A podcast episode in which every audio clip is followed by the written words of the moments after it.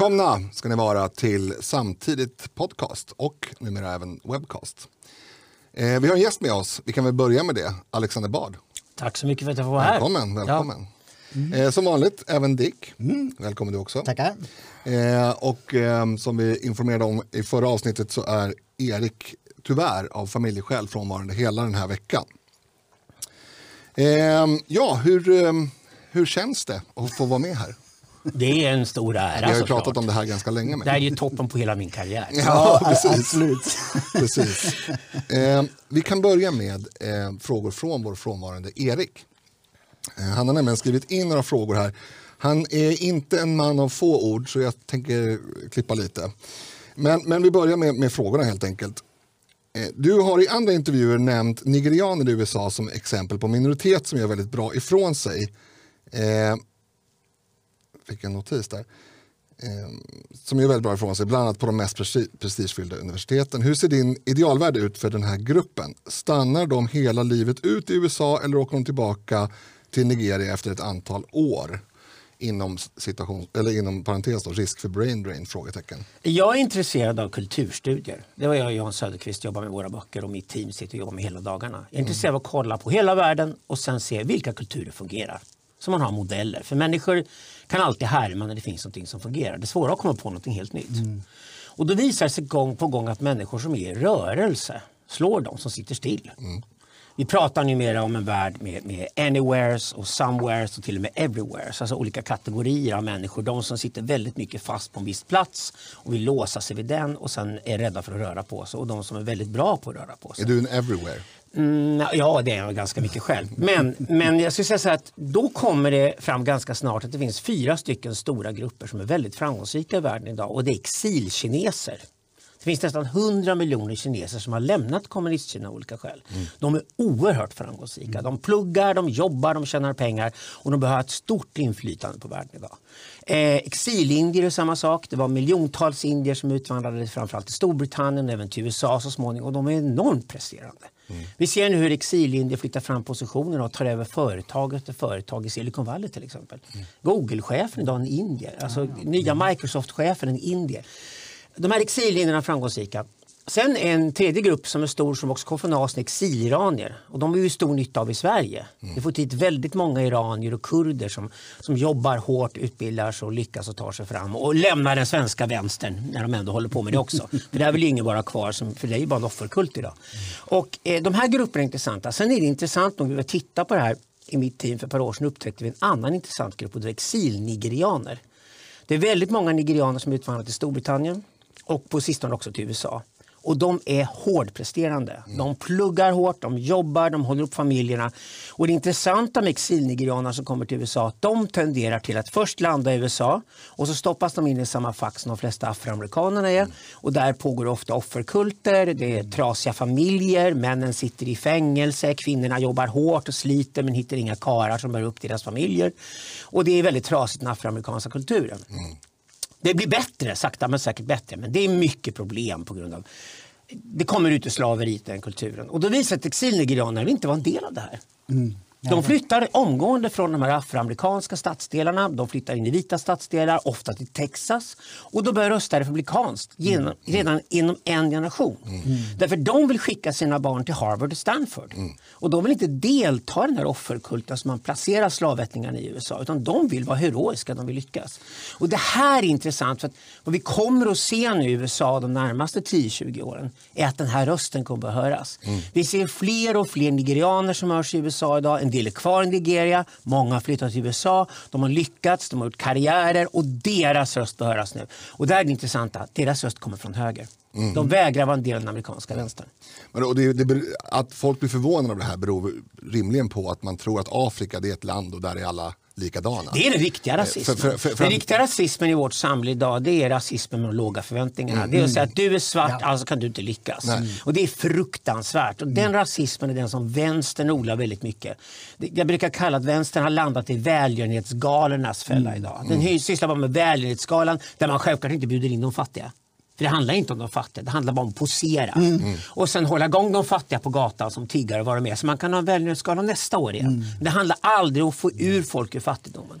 Och det är den sortens rasism jag vänder mig så aggressivt emot. Och det intressanta är att jag får så starkt stöd från så många araber, afrikaner, indier och andra i det arbete vi för utomlands. För att de känner att det är i alla fall någon från den klassiska vita akademiska högern som fattat också vad mm. vi håller på med. Mm. När det gäller iranierna och kurderna i Sverige så är det ju väldigt påtagligt för, för mig som sverigedemokrat och för oss som parti att det är väldigt många av dem som söker sig till, till partiet på, på ett eller annat sätt. Eh, och det jag ska säga också, jag lägga till att det här var för jag, jag har gått med i Medborgerlig Samling och jag tror Medborgerlig Samling kommer att komplettera Sverigedemokraterna väldigt bra. För oavsett vad Sverigedemokraterna är idag och får många invandrare som går med i partiet mm. idag så har Medborgerlig Samling omgående sugit upp många invandrare som känner mm. att det här är nog rätt bra men jag kan gå med i det här partiet. Mm. Men vi har godare varmkorv. Ni gör varmkorv, vi gör sushi. Jag säga. Vad, vad, vad, vad det, Sverigedemokraterna gjorde för varmkorven det ska Medborgerlig Samling göra för sushi. Ja, jag vet att det där är en käpphäst för dig. Eh, vill du tillägga något? Ja, alltså, um det här knyter an till, till den där tweeten som då eh, inte gjorde den här deplattformeringen från, vad heter det här programmet nu, Talang var det va? Ja just det, ja, ja, ja. jag behövde en spark därifrån i alla fall. Men där citerar ja. du ju eh, Martin Luther King, alltså hans retorik som jag ofta har påmint folk om mm. och som de inte fattar fattar att det han sa i det här I have a dream var ju att, att han ville att eh, allmänheten skulle se på hans barn inte utifrån hudfärg utan utifrån deras karaktär. Mm. Och det är ju precis det det här handlar om. Och jag, jag, undrar varför det här, och det här sa han ju då i mitten på 60-talet, att det här fortfarande inte har gått in. Liksom att det, det bästa sättet att motarbeta fördomar och allt möjligt, det är ju att visa framfötterna, att göra bra saker och att vara en, en eh, liksom stimulera fram vad säger det, framgång och, och, och, positiva saker. Ja, Jason Riley pratar mycket om det här i USA. Jag rekommenderar honom. Kolla upp Jason Riley på nätet. Och han är egentligen en slags arvtagare till Thomas Sowell mm. som har sagt det här i alla år. Ja. Sen har vi nu fantastiska kvinnor som Candice Owen som går ut och säger mm. det också. Jag vill inte vara en del av Black Lives Matter, jag är inte del av en offerkult. Tittar vi då på ett svenskt perspektiv så handlar det här om Ska människor fostras att klara sig själva? Mm. Mm. Ska de ta hand om sig själva? Ska de kunna bygga familjer? Ska de kunna bygga communities som man säger på svenska? Alltså det vi kallade församlingar förut. Mm. Alltså bygger man en lokal samhörighet och vara stolt över det och kunna försörja sig själva. Eller Ska vi fostra alla svenskar till att vara bidragsberoende mm. av en stor svensk stat som vore en stor tutte i mitten på samhället som ska fyllas med någon slags bröstmjölk hela tiden? Ska alla ligga och suga på det tutten för att de inte klarar sig själva? Mm. Alltså, vi har ju skapat ett missbrukssamhälle. Mm. Det har vi gjort med detta bidragsberoende hela tiden. För det är vad det är. Det är ett gigantiskt utbrett missbruk. Och jag menar att den stora revival som pågår idag det är att titta på kulturstudier och så bara skita i ras, skita i kön, ja. skita alltihopa och säga så här, vilka modeller fungerar? Mm. Och det visar sig gång på gång att de modeller som fungerar och kan skaffa ett överskott snarare ett underskott i längden. Det är mm. alltid modeller som bygger på starka familjer och stark social mm. sammanhållning och självständighet. Mm. Jo, nej, men jag tycker det är självklart. Eh, men ligger det inte en, en sån här faktor som jag tror har betydelse i det att jag tänker ofta på ja, mina morföräldrar och, och tidigare generationer som aldrig fick den här tutten utan de fick börja jobba direkt efter folkskolan fem år och jobba och försörja sig själva. Det fanns ingen försäkringskassa, inga socialbidrag, ingenting och föräldrarna var inte, hade inga inkomster att kunna dela med sig av då fick man liksom sätta klackarna i backen och se till att försörja sig och eh, uppfostra sina barn. Och det var liksom det eh, det är liksom det minnet jag har av mina morföräldrar. Det är liksom att de, kände, de hade ingen utveckling, de var låg, låg eh, social status i, i, i, dagens samhälle. Men de var stolta därför att de hade klarat sig och de hade ut, uppfostrat sina barn som hade lyckats väl, tillräckligt väl i, i livet. så att säga. Ah, har vi inte kommit någonstans där, där den unga generationen på något sätt får allting från början och därmed inte känner att man måste sträva efter någonting. Jag tror att det är värre än så. Om du, om du läser om Gunnar och Alva Myrdal idag, mm. de ska ju någonstans vara husgudarna i svenska socialdemokratin. Mm. De skulle hata det samhället utvecklade idag. De pratade alltid om den starka arbetaren, starka arbetarfamiljen mm. skulle klara sig själva, stolta över sitt arbete, mm. få bra betalt för ett hårt arbete. Mm. Det var Myrdalsparets... Och så ni Socialdemokraterna claimar Myrdalen idag, det är bara att de har skippat alla Myrdals texter. Mm. Både Alva och Gunnar har de slängt ut för att kunna claima det. Jag tror problemet är det här. Och det är att Socialdemokraterna tappade alla idéer på 1980-talet. Den sista idén de drev det var när medelklassen flyttade in i partiet och partiet. Och det gjorde de med Olof Palme. Mm. Och när Olof Palme kom in så var det medelklassen som skulle tala om för arbetarna hur arbetarna skulle vara. Mm. Och det sista steget i den utvecklingen var löntagarfonderna. Mm där egentligen Socialdemokraterna slog knut på sig själva. Och jag tror egentligen att den här vandringen vi sett idag där framförallt arbetarklassen, framförallt männen och så småningom också kvinnorna vandrar ut ur socialdemokratin och blir sverigedemokrater. Mm. Den börjar egentligen redan i början på 1980-talet när löntagarfonderna kollapsar. Någonstans satt svenska arbetare och tänkte så här, Vänta nu, den här killen som är fackombudsman, han ska gå upp varje år mot min arbetsgivare för att förhandla för min räkning. Mm. För, för, att, så att jag får skäligt betalt för det arbete jag utför. Det var liksom arbetarklassens idé. Nu kom helt plötsligt en akademisk medelklass in i bilden. Som mm. inte hade någon connection med arbetarklassen överhuvudtaget. Och de ville själva skaffa sig en maktposition via politiken. Mm. Vi fick alltså en politisk adel i Sverige. Det är den Socialdemokraterna är idag. Det är en mm. politisk adel, privilegier. De utnämner sina egna barn till nya jobb som blir politiker och byråkrater och hittar på nya problem som ska lösas. Numera heter det feminism alltihopa. Allt är problem med feminismen. Ja, men de har en statsideologi som de kör för att behålla sina privilegier. Den här utvecklingen börjar på 80-talet. Mm. Och någonstans satt sig svenska arbetare och tänkte så här, vänta nu han som driver företag till rimligtvis entreprenören eller sonen till entreprenören eller dottern till entreprenören. De kan driva företag, det är deras grej. De är ute på en hård marknad och där slåss de för att det företaget ska leva och frodas. Jag ska få skäligt betalt för mitt jobb. Fackpampen kan för fan inte driva företag.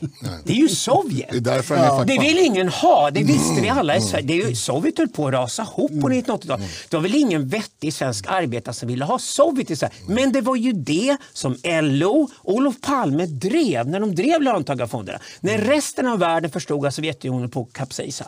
Då skulle vi införa det i Sverige och förstöra ett av världens rikaste framgångsrikaste länder och köra det i botten med Sovjetsystemet.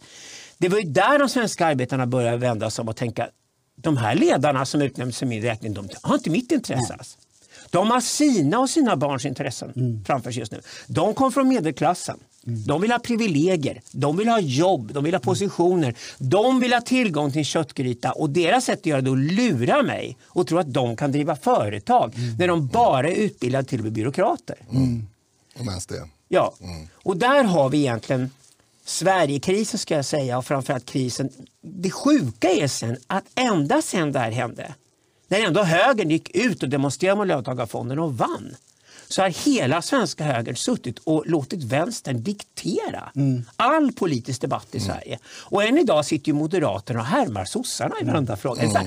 ni har vunnit det här slaget, ni vann det för 40 år sedan. Snälla ni, vakna! Mm. Och då kommer det ju fram att Moderaterna har fastnat i samma fälla. Mm. De är också en politisk adel, de ärver sina positioner, de tränar sina barn att bli politiker och så stannar den här politikerklassen också. Och sen har de det här invanda beteendet, även nu när de har börjat ibland gå en bit utanför sin egen bekvämlighetszon för att kräva saker mm. som rimligt folk rimligen kräver så fort det kommer mothugg, så nej, nej det där menar vi inte riktigt. Eh, ja, men allt det här kom ju fram i öppen dag med decemberöverenskommelsen. Ja. Alltså 2016 decemberöverenskommelsen, det är, så, det är två stycken adlar här. Mm. Det är moderatadeln och sosseadeln. Mm. De räknar bort alla andra. Ja, nu ska de mm. dela på Sverige. Ja. Så nu ska de helt enkelt ta några år kvar var vid makten mm. och sen mjölka systemet för mm. egen räkning. Mm. Och se till att deras barn får nya toppjobb i det här systemet. Inklusive stora lägenheter på Östermalm. Mm. Det är vad sossarna får av varandra.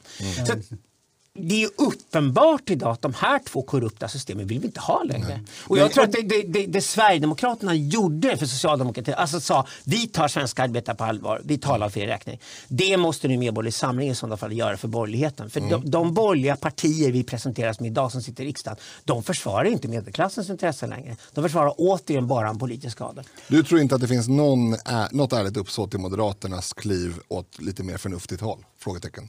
Nu satt de i en idéprogramsgrupp och de tog in rätt folk. Där satt Kristoffer mm. Fjellner, Alice mm. Teodorescu, Bernt Dosa. Men det de satt och gjorde var att de kopierade Medborgerlig Samlings partiprogram. Ja, och det får de gärna göra sen. Men de är inte trovärdiga med att driva det programmet Nej. eftersom partiet inte stödjer det. Nej, det blir problematiskt. Det, det här problemet har ju, har ju Kristdemokraterna också. Jag älskar ju Ebba och Sara och Nike, det är väl ingen hemlighet. Men det är de tre balla tjejerna. Men under partiet sitter kyrktanter som vill ha höga skatter och gömma afghaner i källare och, och vara snälla och gulliga mm. mot varandra och mm. vill inte veta om någon ondska i världen. Det är fortfarande Kristdemokraterna, det är fortfarande ett frikyrkoparti. Och det är ju tjejernas problem.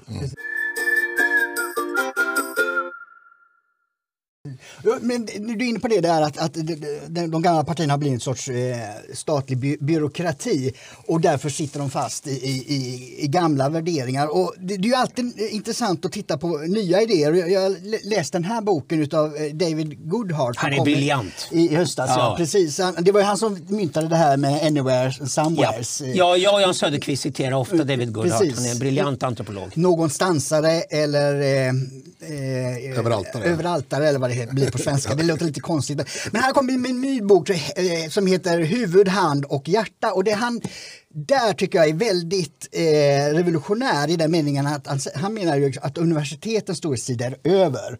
Med den utveckling vi har haft nu och om den skulle fortsätta så måste man snart ha en filosofie doktorsexamen för att söka jobb som vaktmästare. Och han menar ju liksom att eh, det är en anledning till eh, den här polariseringen och att, att eh, stora eh, grupper gör uppror i västvärlden. är att eh, de som har mer just hand och hjärta som jobbar med hantverkare, byggarbetare och inte minst nu då sjuksköterskor och undersköterskor har blivit liksom helt åsidosatta med den här ideologin att man ska ha eh, universitetsexamen i allting. Du delar och det, den? Ja, det är nästan värst i Sverige. Och jag mm. tror det här beror på klassförakt. Mm. Det beror på att arbetarklassen kom upp sig i Sverige och sen tränade sig i att förakta sig själv. Mm. Och sen skulle alla vara medelklass. Jag brukar alltid säga att det som gör Sverige så fascinerande är att det är bara en enda stor klass som dominerar all debatt i Sverige och det är den nervösa, nyrika medelklassen. Mm. Mm. Och den har klassförakt i sig. Och det är därför det, jag tror därifrån kommer det här när Annie Lööf och Stefan Löfven tävlar att ta avstånd från Sverigedemokraterna. Mm. Nu är det Stefan Löfvens enda kvarvarande kort. Mm. Han är ingenting annat politiskt idag än en skolgårdsmobbare som ska testa de andra. Ni får inte ha med Jimmy och Sverigedemokraterna att göra för då är ni fula, äckliga människor. Ungefär som att om ni har med arbetarklassen att göra så tillhör ni inte medelklassen. Mm. Det är där Socialdemokraterna... Det är ren skolgårdsmobbning Mm. Det handlar inte om realpolitik längre, det handlar inte om någon verklighet längre. Och där ingår det här att det är inte fint nog att vara en hantverkare. Mm. Du måste först ha teoretiska poäng åtminstone gå på Mittuniversitetet. Ja, annars kan du inte få bli hantverkare. Precis, nej men till och med jag då eh kände när jag skrev om det här och, och just rubriken då, universitetets storhetstid, hade lite ångest för det. För att mm. det är det man har fått lära sig i alla årtionden att det bästa och enda lösningen för att komma vidare är högskoleutbildning. Mm. Mm. Och det är ju inte sant. Nej, nej. Vi, och han beskriver ju där liksom att andelen som behöver högskoleutbildning minskar eftersom robotisering, datorisering och så vidare. Så den gruppen blir mindre som behövs. Vi vet redan idag att de sista fem åren på högskolan, fem åren på högskolan mm. är värdelösa. Mm. Det är egentligen bortkastade pengar. Och, och, I USA har man då rasande debatt om alla studentlån. Mm. Ja, det är för att det är jättedyrt med amerikanska universitet och mm. sen så blir det enorma stora lån att betala av och så börjar alla studenterna fatta att det här är ju meningslöst. Ja. Det, det, är ju, det är ju det är bara liksom ett ekorrhjul. Ja, för det finns ingen, det man pratade om förr var ju utbildningspremie, att man skulle få en högre lön om man hade examen. Och det säger han, det finns inte längre. Nej, och lägg då till de här åren som, jag, menar, jag har en, en kompis som hoppade av, eh, han, han gick inte ens gymnasiet, han började som snickare. Mm. Lägg till hans pensionsinbetalningar från liksom, när mm. han slutade nian eh, jämfört med de som blev ytterligare tio år kanske i mm. utbildning. Och deras då, studieskulder han vinner ju. Mm. Det är ju lättare nere på kontinenten för Tyskland har behåll, behållit yrkesskolorna hela mm. tiden. Mm. Mm. Man, man, gör ganska tidigt i tonåren uppdelning att antingen så är du praktiskt inriktad eller också teoretiskt inriktad. Välj det som är bäst för dig så kommer du klara det. Mm. Det är här i Sverige väldigt mycket med den nyrika medelklassen ja, som ideal. Det, det är väldigt mycket här. Vi har liksom, alla ska in och köra som den tunneln och vara teoretiska och klara de teoretiska proven och alltihopa. Och sen ska de kanske få ett mondänt jobb när de kommer ut som inte alls motsvarar vad de blivit lovade. Nej, och det här är också ett problem, det här tror jag att jag och Dick har pratat om tidigare, att idag har det blivit så att om man har en högskoleexamen i ett ämne, då, då förväntar man sig att ha mer att säga till om på helt andra eh, delar av spelplanen. Mm. Vilket ju egentligen är, är, motsäger sig själv. För mm. är man, har man suttit med, med näsan i vad ska vi säga, sociologiböckerna, då kan man ju inte rimligen eh, vara ekonom, vara ekonom eller, eller ingenjör eller något annat. Utan då är man ju så, i så fall specialiserad. Det är lite, det är lite som det här med att eh, Niklas Strömstedt tycker saker politiskt. Mm. Jaha. Men alltså, en alkis på, på liksom gatan har ju vettigare eh, livserfarenhet än Niklas Strömstedt och, angående politiska samhällsfrågor, naturligtvis. För att inte tala om alla medieuniversitet vi har i Sverige. Vi behöver färre och färre journalister för vi har alla blivit journalister Ja, och alla vill jobba med media idag. någonting. Ja, ja, oh, Ja, ja. ja. absolut. Ja, nu kan vi ju göra det. Det, att, det är ju det positiva med att, att fler röster kommer ut med, med den nya tekniken. Men jag tycker det är väldigt befriande och jag tror det- gäller många av av våra tittare också. Liksom att det här med universitet är en del, den ska naturligtvis finnas kvar. Det, det behövs vissa saker men, men för väldigt många så behöver man inte sikta åt det hållet utan bli duktig på andra områden som behövs i samhället. Och att man måste uppvärdera eh, det han kallar då hand och hjärta. De, de yrkena, de, de eh, verksamheterna måste uppvärderas. Jag tror universitet är dödsdömda. Jag tror de är körda. Jag satt med Thaddeus Russell i USA och gjorde podcast förra veckan. Nu fick jag namndroppa honom också. Eh, USAs Alexander Bard. Men vi hade jävligt kul. Och vi pratade mycket om the death of academia. Och, och det här är för mig att universitetet behövs inte längre. Alltså, skolan kommer finnas kvar som en plats där barn får lära sig vara sociala. På något sätt kommer det säkert vara kvar. Men barnen kommer lära sig det mesta de behöver kunna av hushållsrobotar omkring sig ganska snart. Det kommer gå fort nu. Eh, Alltså återigen teknologin kommer in här och, och att lära sig någonting, en, en, AI går att göra pedagogiskt genial mycket fortare än att utbilda en bra vanlig lärare för ungarna. Så att redan där kommer vi se att skolan kommer grävas under. Jag tror jag skrev ett paper till Skolverket 1998 där jag sa att det är dags att börja nedmontera skolan som idé överhuvudtaget. Det var 1998. Alltså. Nu kommer det hända på 2020-talet. Men jag tror universitet är meningslöst. Eh, därför det behövs inte längre som institution och det har blivit väldigt tydligt under coronaåret. Studenterna upptäckte att vad fan är de där för överhuvudtaget? Det kostar massor med pengar att hålla igång stora institutioner. Ingen går längre till ett universitetsbibliotek. Det är inga studenter där. Det De sitter ju inte. hemma och har nätet tillgängligt, vilket alltid är mycket bättre. Det är hela världens bibliotek framför dig på datorn. Så det är klart att det blir bara en fråga om att gå någonstans där du ska testas, där man ska kolla att du kan saker. Och det Ja, är bara testcenter du behöver. Allt annat kan du göra själv Ja, idag. exakt. Och skillnaden nu mot då är ju att då, om alla läste eh, en, en eh, utbildning på högskolan, de som var driftiga, eh, de kunde ju sen då naturligtvis gå vidare och ha användning för det. De som var mindre driftiga, de hade ju bara det som ett papper att visa. Men s- exakt samma personer, om du tar dem idag, så kommer ju de som är driftiga fortfarande lära sig de här sakerna som de behöver i sin, vad de nu vill göra för Ja. eh, verksamhet. Eh, alltså entreprenörer av olika slag till exempel. Det finns ju tillgängligt allt material du kan tänkas behöva eh, i form av kunskap på nätet. I Silicon Valley får du betalt för att sluta en högskoleutbildning och börja jobba som entreprenör. Vad ska du sitta där för att bli gammal? Eh, test- vi har inte behov av de här institutionerna längre. Det var i ett samhälle när tryckta böcker var hur vi förmedlade kunskap. Och då byggde vi stora bibliotek med böcker och man hade råd att lära alla läsa, skriva och räkna. Och hela den utvecklingen som heter folkskolan på 1800-talet ledde fram till universitet och högskolan blev normen och sen blev det fint och tjusigt. Och sen tappade man helt plötsligt fästet i om högskolan ens behövdes för folks räkning. Det var ungefär på 1970-talet vi tappade fästet med det för då skulle man bli fin medelklass, man skulle få en högskoleutbildning och det var tjusigt. Men egentligen är redan det fästet förlorat och med internet så undergrävs det här och då får vi ett problem. Högskolorna är kvar och står och kostar massor med pengar. De får miljarder från staten, de är också stor tutte som håller igång Just det. karriärer Ja, som inte exakt. längre behövs. Precis. Och vad kommer de fyllas med då? Jo, då fylls de med woke. Ja, just det. Då fylls de med folk som har offerkulter. Varför? Jo, därför att då måste högskolorna hitta på samhällsproblem som inte finns. Och sen måste man hålla igång de problemen. Och dessutom så måste de här woke-människorna som tar över högskolorna, då måste ju de också gå ut och säga att det är vi som har svaret på de här problemen. Men förresten, det går inte att lösa problemet så vi måste ha jobb för evigt för att adressera det här problemet och alltid prata om det. Och och man på där nya- har vi svenska högskolor. Och så idag. hittar man på nya akademier så att man kan fylla ut eh, själva Allt, Ja, det här, allt det här måste ju kapas bort. För att det, det, det som är en viktig del i framtiden det är ju servicenäringen, eller hur? Ja. Och de får ju inte betalt idag. Alltså jag har en bror som är, budbilsförare. Eh, För 10-15 år sedan då var det eh, en blandad grupp som körde eh, de här bilarna. Nu är det bara invandrare. Ja, som tagit över. Därför att lönerna är, har pressats ner hela tiden. Upphandlingar och allting annat. Och det gäller alla servicenäringar. Men vänta bara fem år, då är det ingen som nej, kör. Nej, precis. Och det, det där måste ju ändras. Man måste ju liksom värdesätta. För det är ju fortsättningen på, på, på det här sättet. Det är ju då, att, då måste man ju också värdesätta hantverk, servicenäring, eh, vårdarbete. Eh, Det måste börja värdesättas och ta bort de där pengarna till de där fjantarna som sitter där. Ja. Nej, jag ser inget större värde i att investera mer i högskolorna. Jag tror deras tid är över. Eh, det vi ska lära oss i livet det kan vi lära oss online idag. Socialt nätverka, vi kan gå ut på restauranger och klubbar och allt vi vill göra för att vara sociala. Vi behöver inte bo på någon campus för att kunna fostras till att bli liksom vuxna på något sätt alls. Så att högskolornas tid är över. Och, och jag ser dem som en av de gamla institutionerna som rasar upp idag. Men jag ser också problemet politiskt som vi, som vi har idag. Att den nya entreprenörsklassen flyttar raka vägen in i teknologin och där gör de karriär på ett eller annat sätt. De pluggar på Karolinska, KTH, eh, Handelshögskolan, Chalmers och sådana ställen. Då. Där, där spottar vi ut den, så att säga, den elit vi behöver som entreprenörer mm. idag.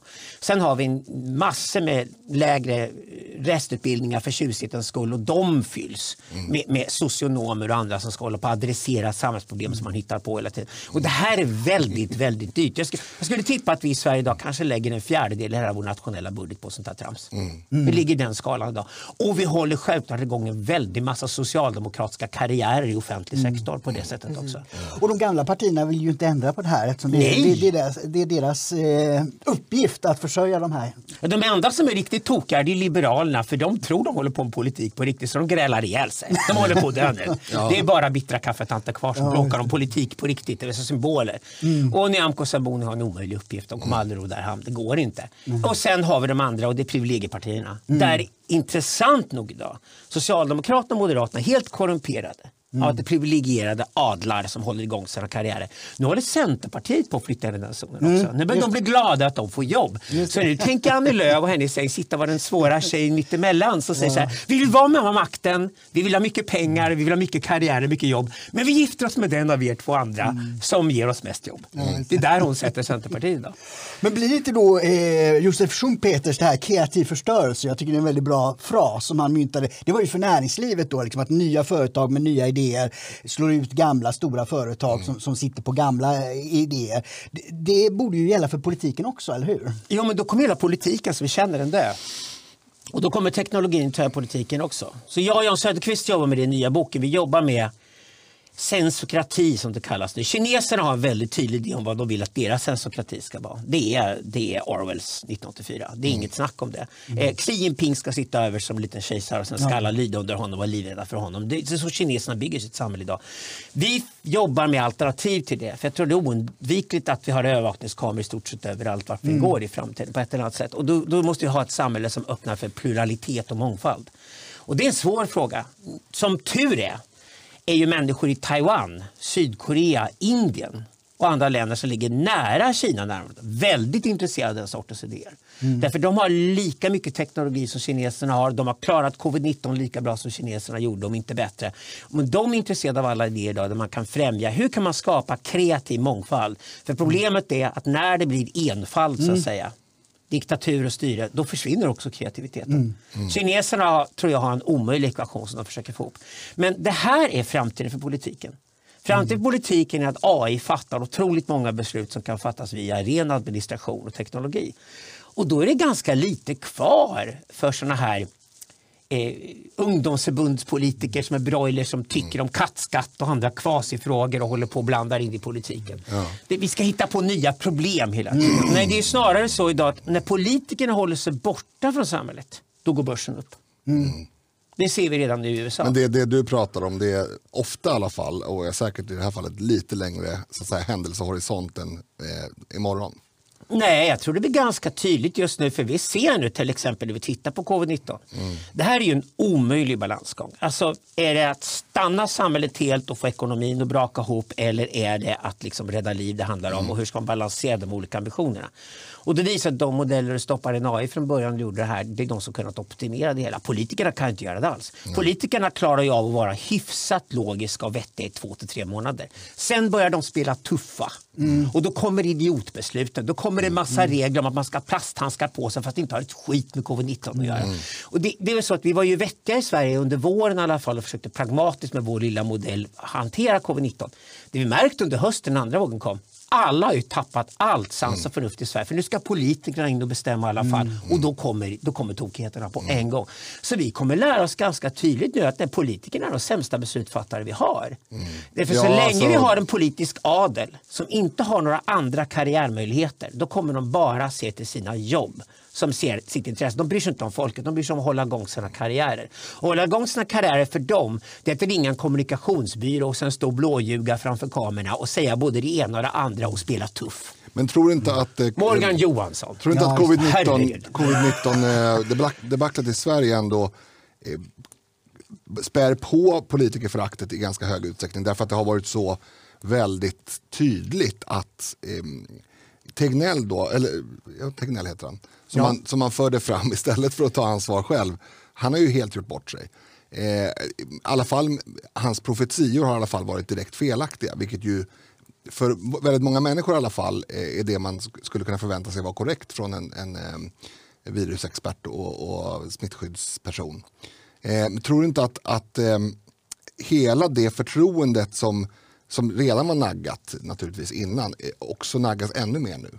Jag tror att paniken satte igång redan i februari och den satte igång när man upptäckte att det fanns 90 stycken eh, respiratorer i hela Storstockholm. Mm, just det. Då kom varningar från Lombardiet om att respiratorn var det alla skulle kriga om. Och i Italien stod helt enkelt rika familjer i norra Italien och slet alltså slangarna ur någon döende gubbe och stoppade in den i sin egen morfar istället. Så det var det som hände. Det var slagsmål på sjukhusen i Lombardiet.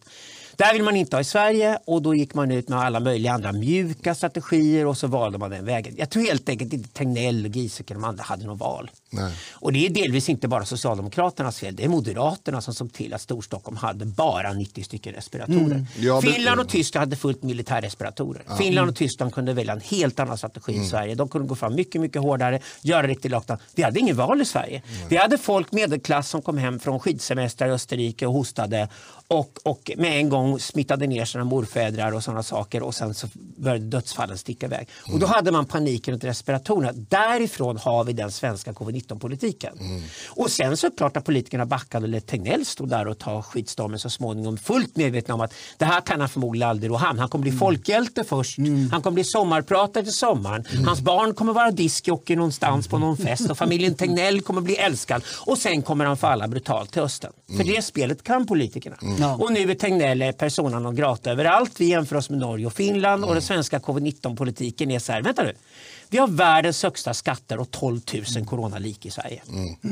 Jag Det tror- går inte ihop. Jag tror inte svenska väljare köper det längre. Du måste antingen ha radikala skattesänkningar och folk klarar sig själva. Eller också måste världens bästa sjukvård och då måste vi ha samma statistik som Norge och Finland har haft. Och det har vi inte. Precis. Nej. men då är man tillbaka till det här. Det är, det, det är hand and hearts som, som eh, har underskattats, eller vad man kan kalla underprioriterats i Sverige under lång tid. Ja, alltså sjukvårdspersonalen i Sverige fick försöka skrapa upp till sin egen skyddsutrustning. Ja, ja. Jo, men, Det var så 2020 i Ja. Sverige. Vi får aldrig glömma bort hur det såg ut när covid-19 tog fart i Jag, Sverige. jag träffade en kvinna på eh, min lokala Hemköp som kände igen mig och sa jag håller på er. Eh, jag har precis varit och hä- hämtat ut eh, munskydd. Jag jobbar, jag jobbar på äldreboende. Vi får inte dem så jag har köpt egna. Så det, jag känner till den där liksom, problematiken. Från, och det- och det, det är ju skandal. Att man har en, en, en sån smittspridning och, och inte gör exakt allt som, som går för att skydda. Eh, framförallt de äldre. Nu byter vi ämne.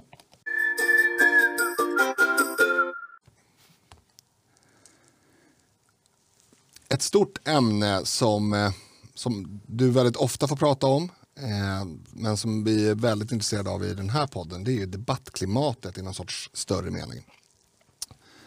Eh, du hade något ord för det där Dick som du ville använda. Eh, Men pratar så mycket. vi, vi, sa, vi, sa, eh, vi, vi pratade om generellt då, skuld genom sammankoppling som någon sorts eh, stor eh, övergripande problematik, alltså GBA, Guilt by Association. Eh, som ju du har eh, utsatts för en del eh, och även jag då. Som, Brunsmetning. Ja, det, exakt. ja. Eh, Jag får ju ofta frågan, eller har fått många gånger angående dig då, att ja men hur kan... Jag visste inte att Alexander Bard var sverigedemokrat, säger folk. Eh, förlåt? Det visste inte jag Va- heller. va- va- vad, sa, vad sa frun, brukar jag säga då. Nej men ni, han var ju på ditt bröllop och ni är ju vänner på Facebook och sådär. Jaha.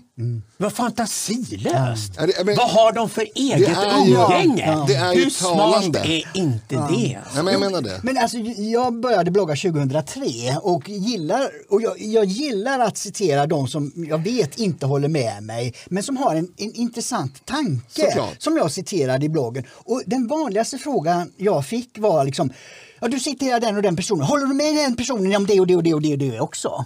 Nej, jag har citerat den här artikeln. Mm. Men, men folk har någon väldigt konstig associationsbanor. Det beror på att folk inte tänker själva överhuvudtaget. De kan bara härma. Mm. Och härmar man så härmar man grannen. Man köper samma bil som grannen köper, man samma, samma möbler, man äter samma mat, man bygger likadan veranda på tomten och man låtsas ha samma åsikter.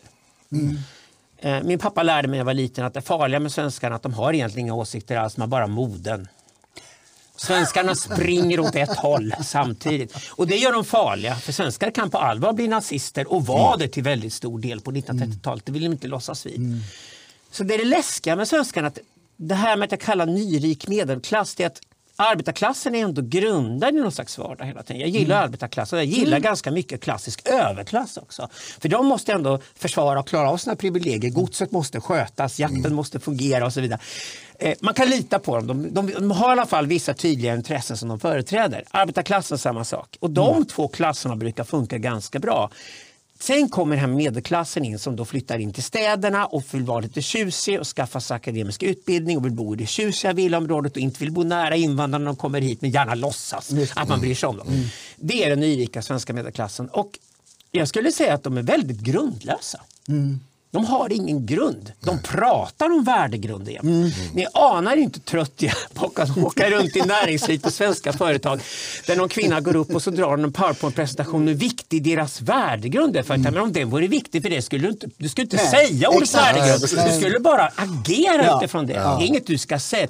Vi har bestämt att värdegrund är viktigt för oss. Nej, det betyder ungefär, det är ungefär som en sån där person som är i ett äktenskap och säger till en partner att jag lovar dig att jag är trogen. Ja, just det. Vet med en gång att den personen är otrogen och, och färdig att flytta på en gång om det skulle ge sig en chans. Det är precis där den här nyrika svenska medelklassen, och det här är mitt problem även med Moderaterna. Så jag har samma problem med de social, Socialdemokraterna. Att de är färdiga att byta åsikt fort som fan om opinionen svänger åt ett visst håll. Det de då är rädda för det är att vi här som sitter och har tänkt till och har ganska tydliga och starka åsikter men gärna byter om vi blir övertygade. Alltså vi gillar debatt. Vi blir farliga i ett sånt samhälle. Och vi är bortstädade från televisionen, bortstädade från de stora tidningarna. Vi sitter inte längre och skriver de här krönikorna och kolumnerna i morgontidningarna. Vi vill inte ens vara där för vi har fått tag på internet. Jag älskar Youtube, jag älskar att sitta här med er, jag älskar podcast och webbcast. Och jag tycker det var väldigt skönt förra året att lämna tv överhuvudtaget. Jag vill inte ha med tv, dagstidningar, massmedia att göra överhuvudtaget. Jag vill bara vara online idag. För här kan jag tala fritt och folk kan leta upp mig om de är intresserade och jag kan möta människor som inte tycker som jag. Jag älskar till exempel med Navid Modiri. Jag tycker att hans talkshows han åker runt, han är ju den riktige Skavlan idag. Ja, just det. Och han vill ju inte jobba i tv. Alltså Skavlan är ju stendöd. Det är ju bara, Skavlan är ju bara någonstans där den gamla gardet svenska kändisar marknadsför sin senaste produkt och låtsas säga något intressant. Där sitter Annie Lööf och blir aldrig ifrågasatt. Ja, det är inte något djupt direkt. Nej, politikerna säger ja till Skavlan för han vågar aldrig utmana Det, någon. det är debattprogrammen, eller diskussionsprogrammens eh, Allsång på Skansen. Ska man kunna säga. Det är inte ett diskussionsprogram. Nej, nej, det är promotionprogram. Det är ren propaganda för kändisar. Det är bara tråkigt. Jag har aldrig varit med i Skavlan, ska aldrig vara där. Utan det är snarare så att det är Navid Modiri som är den nya Skavlan, det vill säga det är Youtube Skavlan. Vad gör Navid Modiri? Jo, han använder ett ord som vi... Han och Ashkan Fardost älskar använda ordet antagoni. Det är ett gammalt grekiskt vackert ord. Men antagoni betyder att man letar upp folk som inte tycker som en själv, för då blir man intelligentare. Exakt. Man blir själv smartare. Det handlar inte om att byta åsikter, det handlar om helt enkelt att väga sin åsikt mot andra åsikter och förstå att ah, den här åsikten kan jag förstå nu för den kommer därifrån. Ja, det finns en antingen så, anledning antingen till att så har personen rätt eller så har personen fel. Ja. Alldeles oavsett, alltså i mitt tycke då.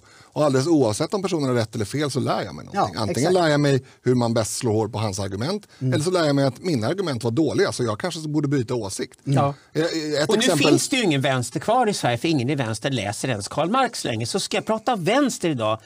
Den jag vill debattera med i år det är Marcus Allard. Jag tycker Marcus Allard och Malcolm Kione är skitbra. Det är marxister. De tar Marx på allvar och de har ju insett sedan länge att den svenska vänstern kastade bort Marx på 70-talet. Mm. Tog in lille Mao istället för han skrev en lite röd bok som var lätt just att läsa. Det, och då flyttade den svenska vänstern över till sagoböckernas värld. Det. det måste vara lättläst, fyra mm. ord, lite slagord och sen ska det bygga på att det är synd om någon. Mm. Men jag ska inte själv komma nära den det är synd om mm. på långt avstånd. Men det ska vara synd om någon och jag ska ja. tala för den det är synd om. Mm. Det är som gamla söndagsskolorna ja, var förr i tiden i frikyrkan. det är någon neger där borta i Afrika och honom ska vi ge pengar till för det är alltid synd om honom för han är egentligen lite dum. Mm. Det är ungefär där den svenska läsaren landar. Ja precis, men Sveriges Radio har nu den senaste veckan haft flera reportage om bristen på syrgas i Sydamerika. Men man rapporterar inte om det när det var i, i, i den svenska äldrevården i våras. Nej. Nej, nej, alltså, det, det, är långt bort. Som man, då, då går det bra att rapportera. Det, det, jag tycker det är så märkligt. Men hur knäcker vi den här gamla eh, eliten då? Ja, det var faktiskt min nästa fråga också. Ja, eller, eller så här, hur förhåller vi oss till det faktum, att, och, och det här vill jag vara tydlig med, det, det förekommer, har jag sett, Sverigedemokrater, eh, framförallt på lägre nivå eller, eller liksom gräsrotsnivå, men ännu i högre utsträckning sossar, moderater och annat, som tar bort vänner på till exempel Facebook. Det spelar ingen roll om det är Facebook, det är ju samma sak i riktiga livet, även om det inte är lika synligt. För att de inte röstar på deras parti. Och det är ju det här, eh, den här frågan om, jag visste inte att Alexander Bard var sverigedemokrat. Det är ju på grund av den eh, lite störda tanken som det här kommer sig. Men hur ska man förhålla sig till de här människorna? För att jag gissar att ditt svar kanske eventuellt har någonting med mittenfingret på ena handen att göra.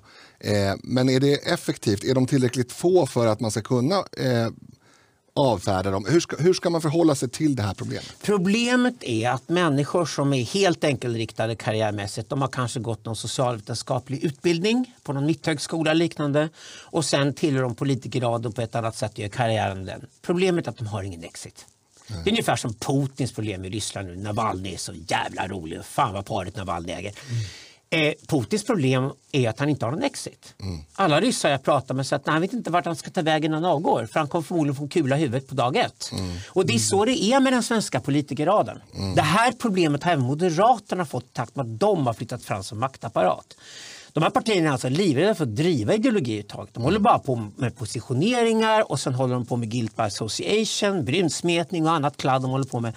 För att de är liksom någon slags gäng som ska hålla ihop. Och problemet vi har idag är att ja, hur fan ska vi göra när de nu byter sig fast? För Socialdemokraterna idag är bara offentlig sektor, socialvetenskap och sånt på universiteten mm. och sen politikerjobben. Så de pendlar mellan politikerjobb och byråkrattjänster. Mm. Det är ingen produktivitet i det här alls. De deltar bara, inte alls i att utveckla nej. nya jobb, de skapar inga nya arbetstillfällen, de är inte entreprenörer. De är en enda stor varböld som bara tankar pengar och tar genom mm. höga skatter från systemet. Transferiatet som mm. ja. Tjejonen brukar prata Jag tror att det Medborgerlig Samling skiljer sig Sverigedemokraterna och kommer skilja sig åt. Medborgerlig Samling är ett parti som mycket väl kan driva ett skatteuppror i Sverige. Mm. Och jag tror det behövs. Jag tror också efter covid-19 att jaha, var det här vi fick mm. för världens högsta skatter? Det här håller inte längre. Mm. Och jag tror att det är det som borgerligheten i Sverige, alltså den stabila borgerligheten i Sverige, de som betalat av lånen på villorna och oroliga för sina barnbarn idag. De som hade tänkt att vara 60 år gamla att nu flyttar jag till Spanien och tar det lugnt. Nej, jag kan inte göra det. Mina barnbarn Sverige måste jag bry mig om. Jag måste gå in i politiken. Det är där Medborgerlig Samling rekryterar sig fort just nu. Mm. Och de kommer nog mycket väl gå in för ett skatteprov. Det är för det enda sättet att få bort den där stora valbunden, det strypa resurserna. Mm.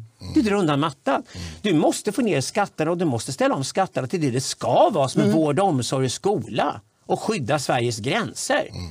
Istället för att hålla igång en jättelik låtsasapparat med kvasiproblem. Mm. Jo, det där håller ju jag och vi med om. Eh, vi får nästan ta ett eget program för den, den eh, debatten tror jag. Men vad tror du när det gäller de här enskilda personerna som lever i den här uppfattningen att man ska inte beblanda sig med människor som har ett annat parti eller står för ett annat parti. Hur jag vill vi... inte blanda med dem. Nej, jag vill inte hänga de med dem. De får gärna unfrienda mig med råkat adda dem av misstag. Ja. Jag är inte intresserad av det. Jag är intresserad av att debattera med en riktig vänster. Jag är mm. intresserad av Marcus Allard, Malcolm Kione, en arg blatte och jag. Mm. Han är skitbra. Mm. Han är kontroversiell, angry foreigner och så är han politiskt inkorrekt och blir bannlyst både här och där och han ratas ner på Youtube med flit. Men varenda gång han och jag bara sätter oss och snackar på Zoom så har vi 300 000 unga grabbar och tjejer som kollar på det och hejar på och kommenterar. Det där är den nya vänstern. Jag ser att han är riktig arbetarklass. Och för mig är vänstern alltid arbetarklassen själv som talar med egen röst. Och det är inte alls vad, vad Socialdemokraterna är idag. Det, det, det, de har ingen connection med arbetarklassen längre. Det är en privilegierad medelklass som flyttat in i offentlig sektor och byggt ett stor Sovjetekonomi där, där de tankar skatter från alla andra produktiv aktivitet i svenska samhället, lysande svenskt näringsliv, ett starkt svenskt nyföretagande. Och det tar man och beskattar hårt och så stoppar man in pengarna och skapar då problem som till exempel man går in på företagen och säger att ni har inte lyckats kvotera tillräckligt hårt fast inte ens tjejerna vill ha jobbet. Ja, och ska man kvotera då ingenjörsutbildningar och sådana saker och då är det klart man anställer massa byråkrater som är utbildade till att gå omkring med en piska på högskolan och helt plötsligt sitter Chalmers i Göteborg och förstör sitt renommé ute i världen med att de lägger flera hundra miljoner på könscertifiering. Och Det är sen, och sen vansinne. ytterligare lika mycket på kommunikatörer som ska kommunicera det här på ett sätt som gör att det inte blir katastrof. Kan ni tänka er att jobba på en svensk ambassad till exempel i Afrika eller Latinamerika idag?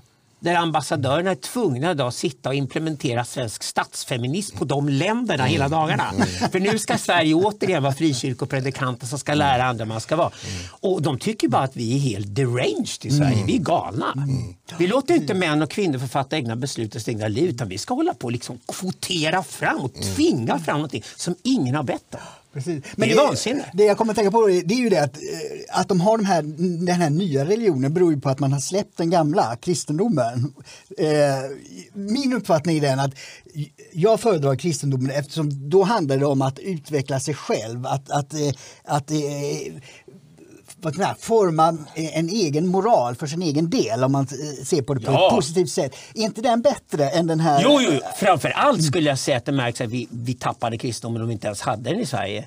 Eh, det är ju att de här lynchmobbarna vi har i Sverige idag är oförlåtande. Din dom är för evigt. Du sa fel ord, du ska dö. Just det, precis det Och det totalitära. är, visst, det är Mm. symboliskt död, inte bokstavlig, men det, jag lovar, det är många som går hem och tar livet av sig efter symboliska Mm. döden idag. För du är helt utfryst i hela samhället. Du har inga karriärmyter kvar och, och du kan inte gå någonstans Mm. överhuvudtaget. Nu senast var det Fredrik Federley som blev mördad på det sättet. Mm. Alltså det, det är, och det är oförlåtande. Vi hade ju Vänta nu, samma det viktigaste kristendomen lärde oss var att det måste finnas förlåtelse. Och, och där skulle jag till och med sett det är till och med så att Moderaterna är värre än Socialdemokraterna. Socialdemokraterna är åtminstone så smarta med sina privilegier inom sin adel att du blir utkastad ett tag för att du körde över Öresundsbron full eller någonting men du får komma tillbaka två år senare. Ja, för vi eller, behöver dig. eller okej? du skrek svartskalle till någon utanför eh, Crazy Horse och så fick du bli rektor på Ja, en men i, högskola mod- istället. i Moderaterna är det så att säger du fel ord fel tillfälle så dödsdömd. Mm. De är hedniska på det sättet. Det finns ingen lojalitet ens i banden där. Nej. Och jag kan lova er att den enda anledningen till att Hanif Bali är kvar i Moderaterna idag är att han har sån otrolig lyskraft och så många följare att de vågar inte peta honom. Nej. Nej, han är för stark eh, oavsett vad han har för eventuella hållhakar innan så har han ju hållhakarna. Så han kan ju driva opinion på egen hand och kastar man ut honom så är man, är man ju, dels tappar man ju en, en magnet men man är också eh, ska vi säga, skapat en fiende som man inte vill ha. Så att det är ju Ja, man visar ju tydligt. vilka man är, ovälkomnande mot. Ja. Och det, jag tycker att det är lite ohederligt. Eh, inte av Hanif, för jag älskar Hanif och han eh, säger väldigt mycket bra saker. Men jag tycker att det är lite ohederligt av Moderaterna. Därför att det som Hanif säger skulle de aldrig tolerera eh, om till exempel Jimmie Åkesson sa, eller när Jimmie Åkesson säger. Då är det hemskt och dåligt. Eh, Ja, kanske inte just i nutid där vi befinner oss nu för de har börjat glida. Men, men hittills så har det ju varit det.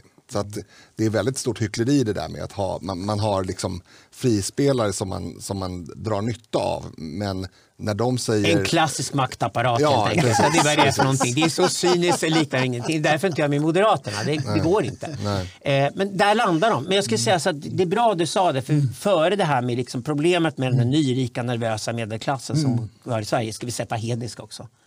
Det är intressant att den är inte kristen längre. Nej. Den är hednisk idag. Exakt. Och det är djupt problematiskt. Det, det fanns ingen sekularisering i Sverige. Det var inte så att det medvetet slutade gå i kyrkan och vände Gud ryggen. Vi var bara lite lata, vi orkade inte gå i kyrkan längre. Så när folk flyttade från, från byn till, till staden i Sverige så passade han på att sluta gå till kyrkan på söndagar och smet iväg lite grann.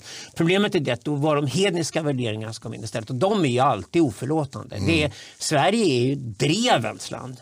Vi kör drev hela tiden och, och vi vet inte varför vi drevar det. Nu ska den bort och så drevar vi igång mot någon och ingen vet varför man ska dreva bort Anders Borg. Jaha, han var rolig på en fest, nu ska han dö. Det är, Ja, nej, Sverige. det- det Ja, det är är- helt vansinnigt. Jag tycker att det är jäkligt intressant. Men, men, men jag menar att, eller min, min, min bild av det här är att du har rätt i det. Men hur förklarar vi då, eh, jag, jag, säger inte arbetarklassen om de jag avser nu, utan jag säger vanligt folk. För det är, oft, in, om inte samma sak så åtminstone i väldigt stor utsträckning, hög utsträckning eh, överlappande. Så vi säger eh, vanligt folk eh, som, bor, som inte bor i storstad, som inte har tygkassar med, med ett partinamn på. Den gruppen människor upplever i alla fall jag är mycket mer kristna i sin förlåtande kultur. Alltså, man kan bli arg för eh, Paolo Roberto. Eh, man kan bli arg för eh, ja, vad det nu kan vara. Men när det gått en tid så är det liksom ändå en förlåtande ton eh, gentemot vem det nu än är som har syndat. I alla fall i högre utsträckning än det är från mediehusens sida, från Södermalms sida. Är det, tycker du att Nej, det är jag är inte eller? säker på att det är som jag ska helt ärlig. Jag, jag tror inte vi tränade i förlåtelse i Sverige idag. Vi har tappat det, för det var i kyrkan vi, vi tränade till det. Mm. Jag tror det är helt enkelt det att alla skriker och gapar och kastar sten för de är livrädda själva för att bli drevade. Och då, då, då är lynchmobbens eh, mm. teknologi som kommer in. Alltså, jo, det är ett nervöst René samhälle. Girard ska man mm. läsa och förstå mm. där. Antropologerna skriver mycket det. Och det är det, det nervöst samhälle mm. och det är lynchmobben som mm.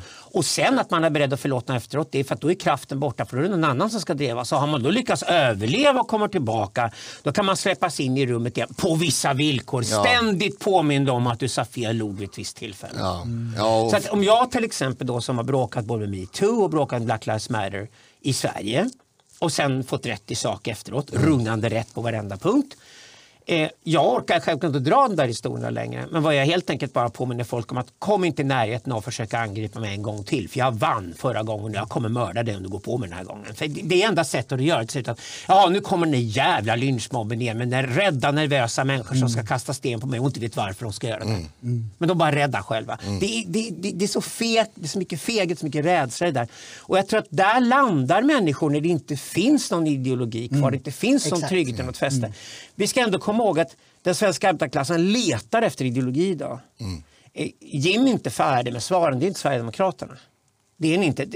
Ni, ni, ni sitter fortfarande i nostalgisk idé som jag är kritisk till Sverigedemokraterna mm. fast idag. Medborgerlig samling kan då, men det är bra med det, du kan inte Medborgerlig samling göra det heller och komma tillbaka med samma grej och vara nostalgisk. Medborgerlig samling måste nu mm. bli teknologivänliga, bli väldigt entreprenörsvänliga och så vidare. För det är där mervärdet i Sverige skapas. Mm. Det skapas i nya jobb i helt nya sektorer. Och då kan man till exempel titta på covid-19 och säga det kanske största problemet med covid-19 egentligen var på sikt för Sveriges del. Det var att vi var inte ens med i vaccin kampen. Vi var inte ens med. Vi hade ingen biotech-industri i Sverige som utvecklade något, något vaccin härifrån som kunde lanseras i hela världen. Utan nu sitter vi i Sverige och fullständigt beroende uppfinningar från Tyskland, USA och andra mm. länder. Mm. Vi är inte ens med. Det, det, det, det, är snarare det som ska bli den stora läxan och vi ska tänka framåt och vad Sverige måste prioritera och vi ska utbilda våra barn till och vad som skapar mervärde. Det är entreprenörskap och det är en levande svensk exportindustri. Det är mm. vi helt beroende av i det här landet.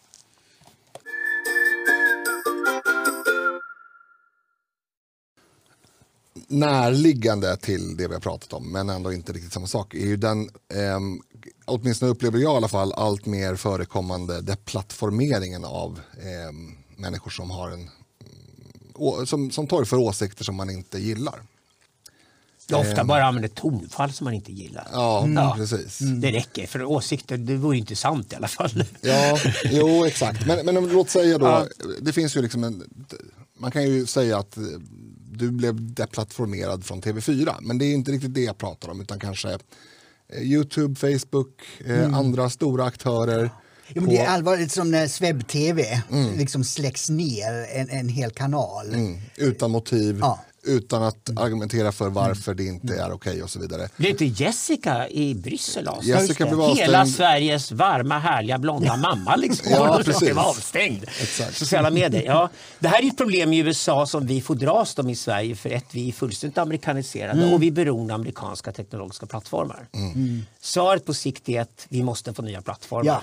Det, var det, jag också det går inte att svara på något annat sätt. Det, det, men, men, skulle inte USA kunna eh, själv, men nu vet man inte med den här regeringen, men, men alltså för Microsoft var ju utsatt för, de har ju eh, antitrustlagar i USA ju.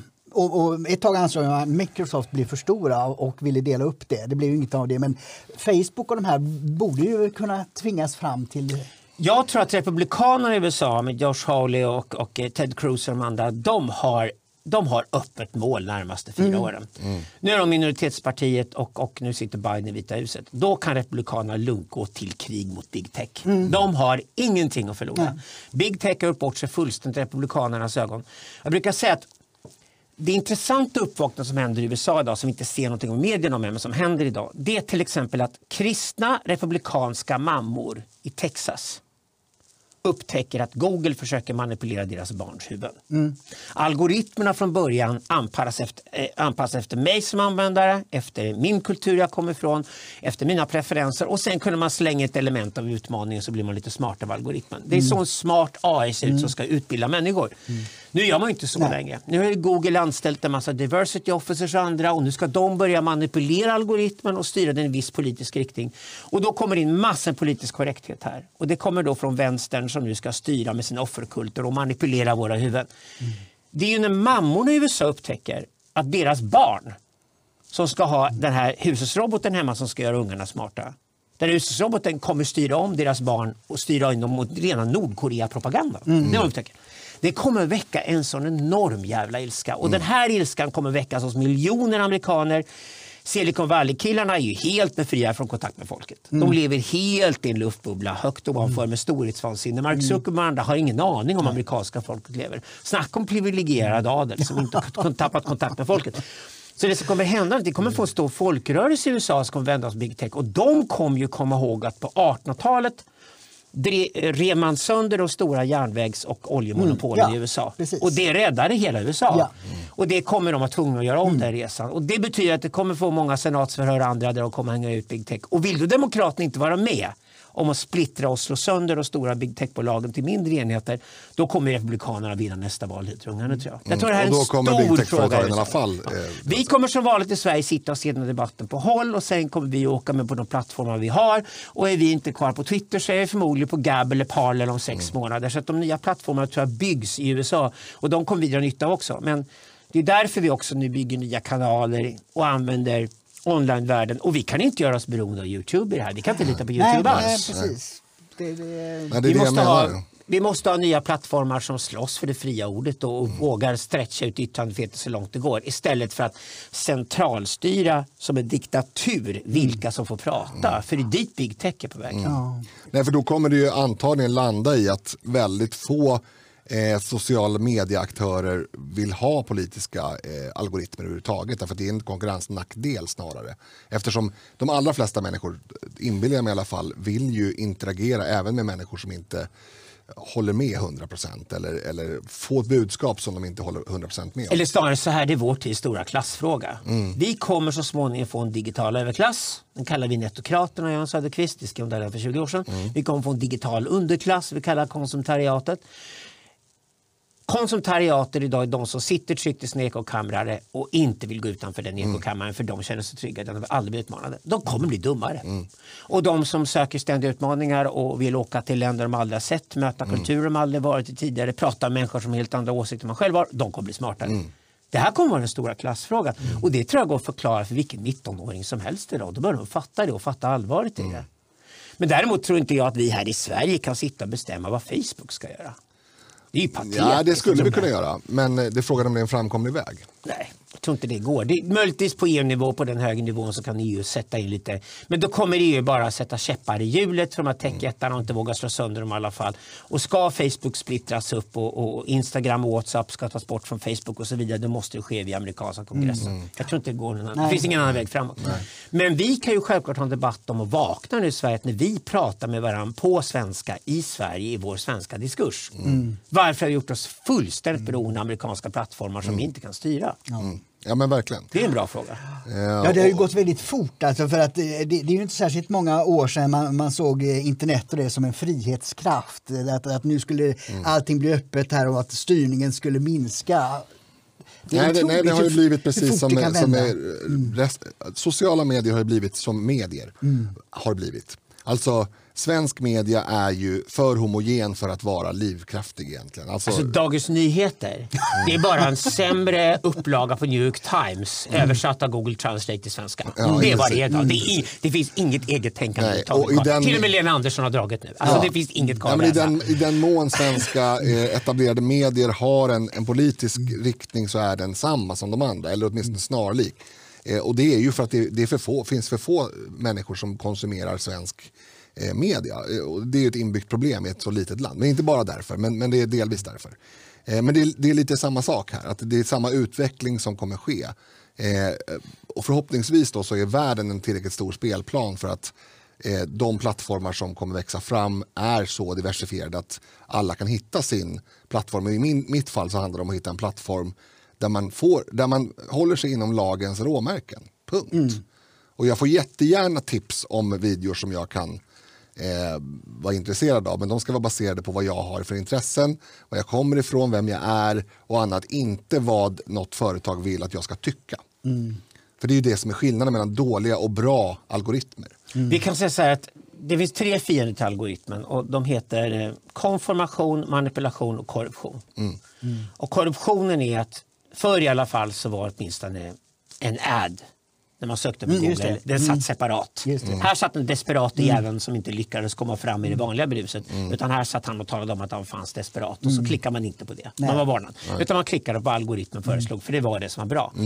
Men sen sakta men säkert tryggs adsen in och så läggs de högre upp. För att Googles investerare tjänar mer pengar. Och då tvingar man oss att se annonserna först innan vi får algoritmen. Det är korruption. Och dessutom det lite grafiskt så, så att det inte är så lätt att skilja dem åt. Jag, jag skulle in på MyHeritage Mm. igår och då kom det upp en massa konkurrerande sajter eh, först. Mm. Det Kom igen nu, jag sökte på bolagets namn. Ja, just det. Ni måste fan kunna lägga det överst då. Ja. Nej, men här, här slår de undan benen på sig själv. För det är förmodligen ganska enkelt att bygga en sökmotor och krossa Google fullständigt idag. För de börjar bli så nedskitade nu av, av den här korruptionen. Men det är en korruption av pengar. Därför algoritmen är egentligen befriad från pengar. Den handlar ju bara om vår attention. Den handlar om vad, vart vi går på nätet, vad vi använder, vad vi rekommenderar, betalmedel. vad vi tycker om och går tillbaka till. Så det, det är egentligen inte, handeln går, handeln, det är ett attentionsvärde som det kallas. Attention kan man inte handla med. Du och jag kan, vi kan inte sälja vår egen Nej, trovärdighet men- till någon annan. Det vi går gör ju inte. det när vi, vi är de vi är. När vi använder Google gör vi ju det, fast på ett annat sätt. Ja, precis. Till viss del gör vi det. Det vill säga det hölls vid sidan om som en smut, smutsig verksamhet här. Här, här var liksom de som sålde sex och det här var de som älskade varandra. Okej, så här la vi ads. Eh, det var vad Google-sidan var. Men nu har du det och ätit sig in. Eh, manipulationen från politiken, det vill säga nu sitter inte längre bara teknologer på företagen och bygger bra algoritmer som är ärliga utan nu kommer det in plötsligt en massa människor som ska bestämma hur vi ska tänka och som ska fostra våra barn. Och vi får inte själva fostra våra barn. Och de är högfärdiga som tusan och kommer ut med alla möjliga olika färger och kön och grejer från socialvetenskapliga institutioner äter sig in på teknologiföretagen via kvoteringar och sen ska de bestämma vad man ska göra på Google liknande. Det här är ju blivit en plåga på Silicon Valley-företagen idag. De, är, de, de har enorma problem med de här manipulatörerna som kommer in. För de skiter också i vinsterna. Just det. Det bryr de inte alls Nej, de är inte där av den nej, nej. anledningen. Det, här, det här ska, nu ska det bli gott och får inte längre vara ont och då får det inte vara kommersiellt utan nu ska det här, nu ska vi styra människornas hjärnor och tänka som vi tänker. Det vill säga det är stalinism. Mm, ja, det är exakt. exakt vad det är. Totalitärt. Ja, och sen kommer en tredje kraft man missar in och den har lite med andra att göra. Det är, jag kallar för konformation. Och konformation är egentligen bara människans obehagliga vilja att alla ska vara likadana. Och det är rädslan för avvikelse och då trycker man in allt i samma form. Man försöker hitta någon slags så ska det vara och nu ska alla vara så och försöker göra allt det. Och det är ju det, det akademierna gör idag. Det högskolorna gör det. Om högskolorna en gång i tiden uppmuntrar att du ska bli en fri tänkande autonom människa och kunna tänka kritiskt. Ja. Idag är det ju bara som korvstoppningsmaskin för att göra likadana. Och det, det, de här tre krafterna är alla inne och petar nu i algoritmen. Och, och jag hörde ett tal här i Prag i oktober på, på Europas största hackerskonferens. Och det var underbart att möta alla hackers där och säga till dem idag att ni pratar väldigt mycket om krypto och sådana saker idag. Kryptering är stort och alla flyttar till signal och telegram idag. Man vill inte vara kvar på Messenger längre. Men jag sa, den stora kampen de närmaste 30 åren det är kampen om den fria öppna algoritmen. Och där kommer vi få se helt nya allianser ingås. Som jag till exempel upptäckte när jag var i USA att kristna republikanska kvinnor i Texas kommer bli mina allierade. För de kommer slåss det fria ordet. För de vill att deras barn ska få lära sig hur världen fungerar. De vill inte ha barnen manipulerade. Det är vad de vill. De vill att deras barn ska välja sin egen kristna tro. För det ska man inte kristendomen göra. De vill att barnen själva ska välja om de blir republikaner, demokrater eller någonting annat. Ja. Alltså, där är du inne på en, en sak som jag också funderat på. Eh, det här med att eh, ordet liberal är så omstritt eh, numera. Men, men liberaler är ju inte liberaler längre. Nej. De är ju totalitära också som den här Eskilstuna-Kuriren eh, säger liksom att det man ska svara på, på SD är återkommande knytnävsslag. Alltså det är totalitärt när man säger på det viset. Utan de enda som står för det, det du nämnde nu med, med, det, med det fria ordet, med upplysningens värderingar om, om öppenhet, det är ju de konservativa. Ja, ja. Oh, ja. Jag skulle säga att de frihetliga och de konservativa möts idag. Jag pratar om liberalkonservatism, eller libcon på engelska som menar libertarian och konservativ. Och det är för att det libertarianska ligger framtid. Entreprenörskap, teknologi, överallt de nya starka jobben kommer att skapas ligger i den sektorn. Det är ett frihetstänkande som är förutsättning för att bli entreprenör. Bort från de gamla systemen, tänk fritt, tänk nytt, tänk nya förutsättningar, nya möjligheter. Och det andra konservativa, det är vårt arv, vårt idéarv. Och det sitter vi här och pratar om kristendom och hedendom Ja. exempel i Sverige. Vi pratar om grundläggande värderingar, arbetarklassen som vi ändå litar på och så vidare. Och vart medelklassen i sådana fall är på väg om den egentligen den kan mogna och vara lite stolt över sig själv istället för att springa omkring och vara nyrik och nervös hela tiden. det, det, det, det, det, det, det är den kartan som måste ritas ut. Vi måste förstå var nya värden kommer och kan skapas. Vi måste se till att Sverige hamnar där. Varför var vi inte med och skapade covid-19-vaccin i Sverige? Varför har Karolinska misslyckats på den punkten? Varför har vi inte en stark biotech-industri i Sverige? Vi borde ha det. Okej, den frågan måste vi svara på. Jaha, då visar det sig ofta att vi utbildar inte tillräckligt många för att jobba med biotech i Sverige. Och vi beskattar dem stenhårt och förstör deras verksamhet innan den lyfter. Aha, där ligger problemet. Varför då? Jo, därför att vi gillar att beskatta sådana saker för att flytta de pengarna in i en annan sektor som heter politisk adel. Det, där det skapas problem som handlar om att vi har gått in på en arbetsplats och upptäckte en kvinna för lite eller en kvinnokropp för lite på arbetsplatsen. Nu dömer vi er till massor med ålägganden och sen måste ni fylla i massor med dokument och ny byråkrati och grejer för att ni har misslyckats med er kvotering. Där fastnar ju Sverige hela tiden. Vi hamnar ju ofta i den diskussionen i, i podden att vi, alltså pol, politikerna, det, det tror jag de gör eh, ska vi säga, medvetet, men me- jag tror människor behöver förstå mer att det finns liksom en prioritetsordning i vad man som stat måste kunna syssla med. Alltså när polisen fungerar klanderfritt, ja då kan man gå till nästa steg och göra och så vidare. och så vidare. Alltså, Ja. Det finns kärnuppgifter som man måste eh, ta sig an. Och när det gäller utbildningsväsendet, precis som du är inne på Alexander, att vad är det Sverige kommer att ha nytta av framöver? Det är det som man måste börja med. Alltså, sen kan man naturligtvis göra fel i den analysen i teorin. Men just att biotech skulle bli stort, det är ju ingen som inte har vetat. Så det, har man ju inte, det är ju inte ett misstag. Man har lagt de här pengarna på, köns, eller på, på genusundervisning på Södertörn istället. Eller något annat hittepå. Eller migration. Eller någonting annat som, som ska ligga långt, långt, långt, långt ner på den här stegen i världens eh, mest hårdast beskattande, beskattade land så ska ju, precis som du är inne på, sjukvården till exempel vara tipptopp innan man lägger pengar på något annat. Eh, och det förklarar också lite min syn på det här med, med huruvida vi ska ha ett skatteuppror eller inte. Alltså, vi ska ha ett utgiftsuppror, eh, vilket ju i slutändan blir exakt samma sak. Men jag menar att ett, en, en stor del av, de här, eh, av orsaken till de här symptomen med att vi lägger pengar på fel saker, vi röstar på politiker som lägger pengar på fel saker, är att alldeles för få människor förstår den här prioriteringen. Du, man kan inte lägga pengar på, på lördagssnask om man inte ens har råd med potatis. Det är ganska enkelt. Ja, framförallt sen ute i, i kommunerna, de mellanstora städerna i Sverige så lägger man gärna pengarna på kulturkvarter och på äventyrsbad och sådana saker. Och sen har man förorter där skolan inte funkar. Och har du en förort där skolan inte funkar, det- kvaliteten på skolan är för dålig, ordningen är för taskig, då kommer ju inga av de ungarna som går där klara sig. Då får du en stor kriminell sektor. Och den kriminella sektorn gör i sin tur av en massa moralpolitik på andra områden i Sverige där allting som vi inte gillar just nu ska förbjudas.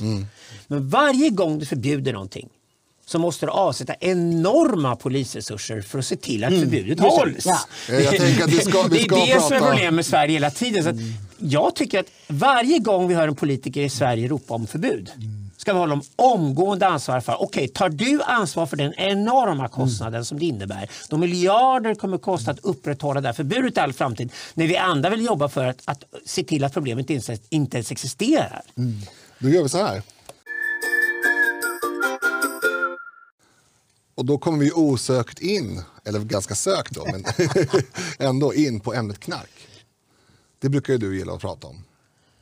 Jag, jag önskar jag kunde slippa det överhuvudtaget. Men okay. det, det, här kommer den svenska moralismen in. Det som är kvar av den svenska stupstocken och kyrkan är, är enorma behovet av att hitta lynchmobbare och moralisera.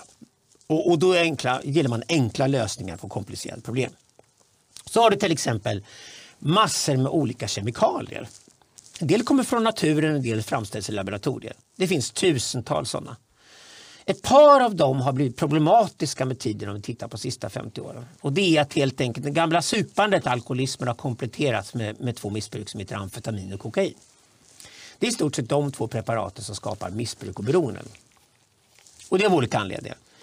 Sen har du en uppsjö andra preparat ute som inte alls skapar några missbruk.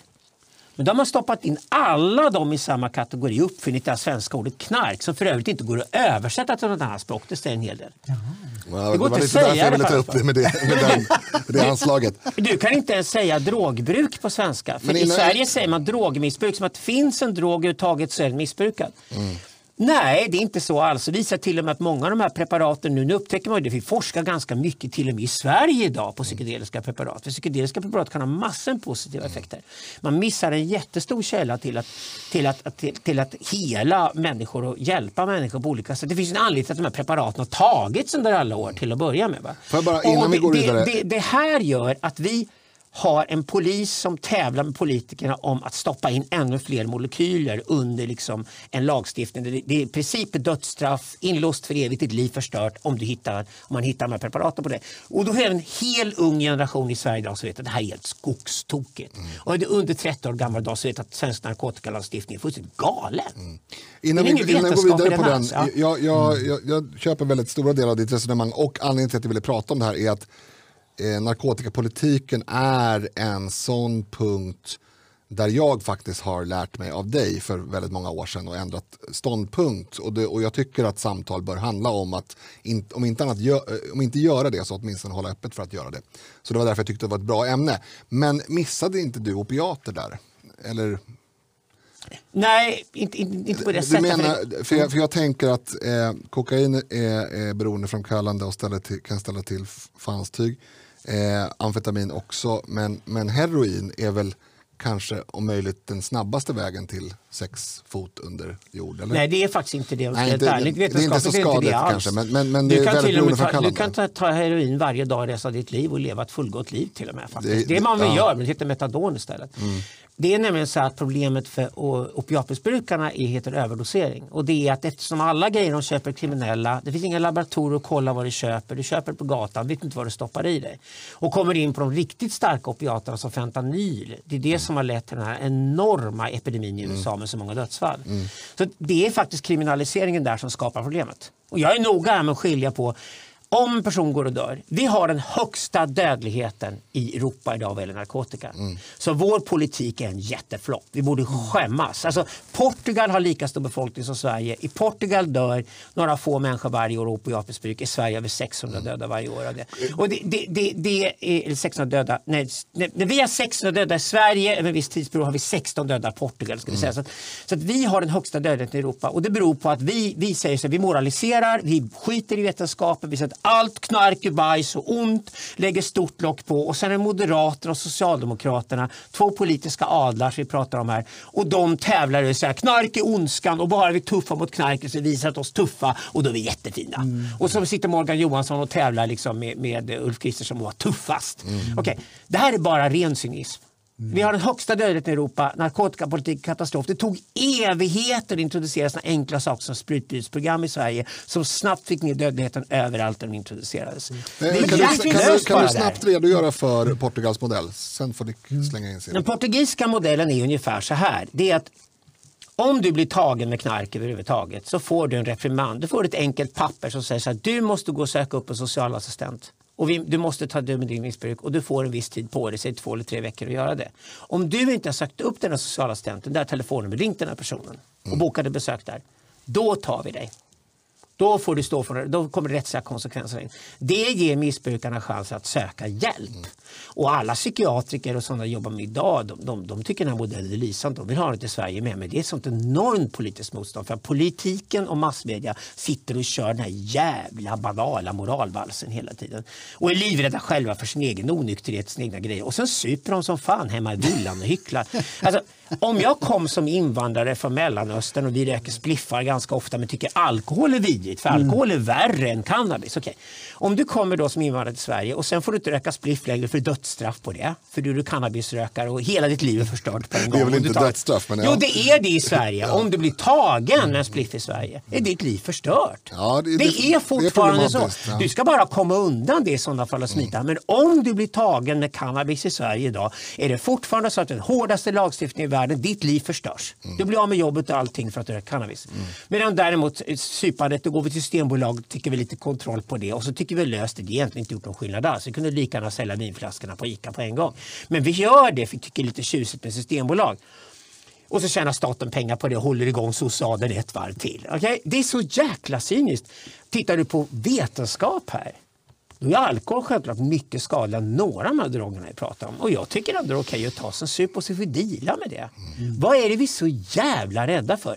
De flesta djurarter sitter och blir fulla någon gång då och då. Fan i mig. Om man går på en villafest och någon sätter på grillen man tar ett glas. Man blir tråkig. Ja, ja, sorry, nykterister är tråkiga. Jag tycker det är trist.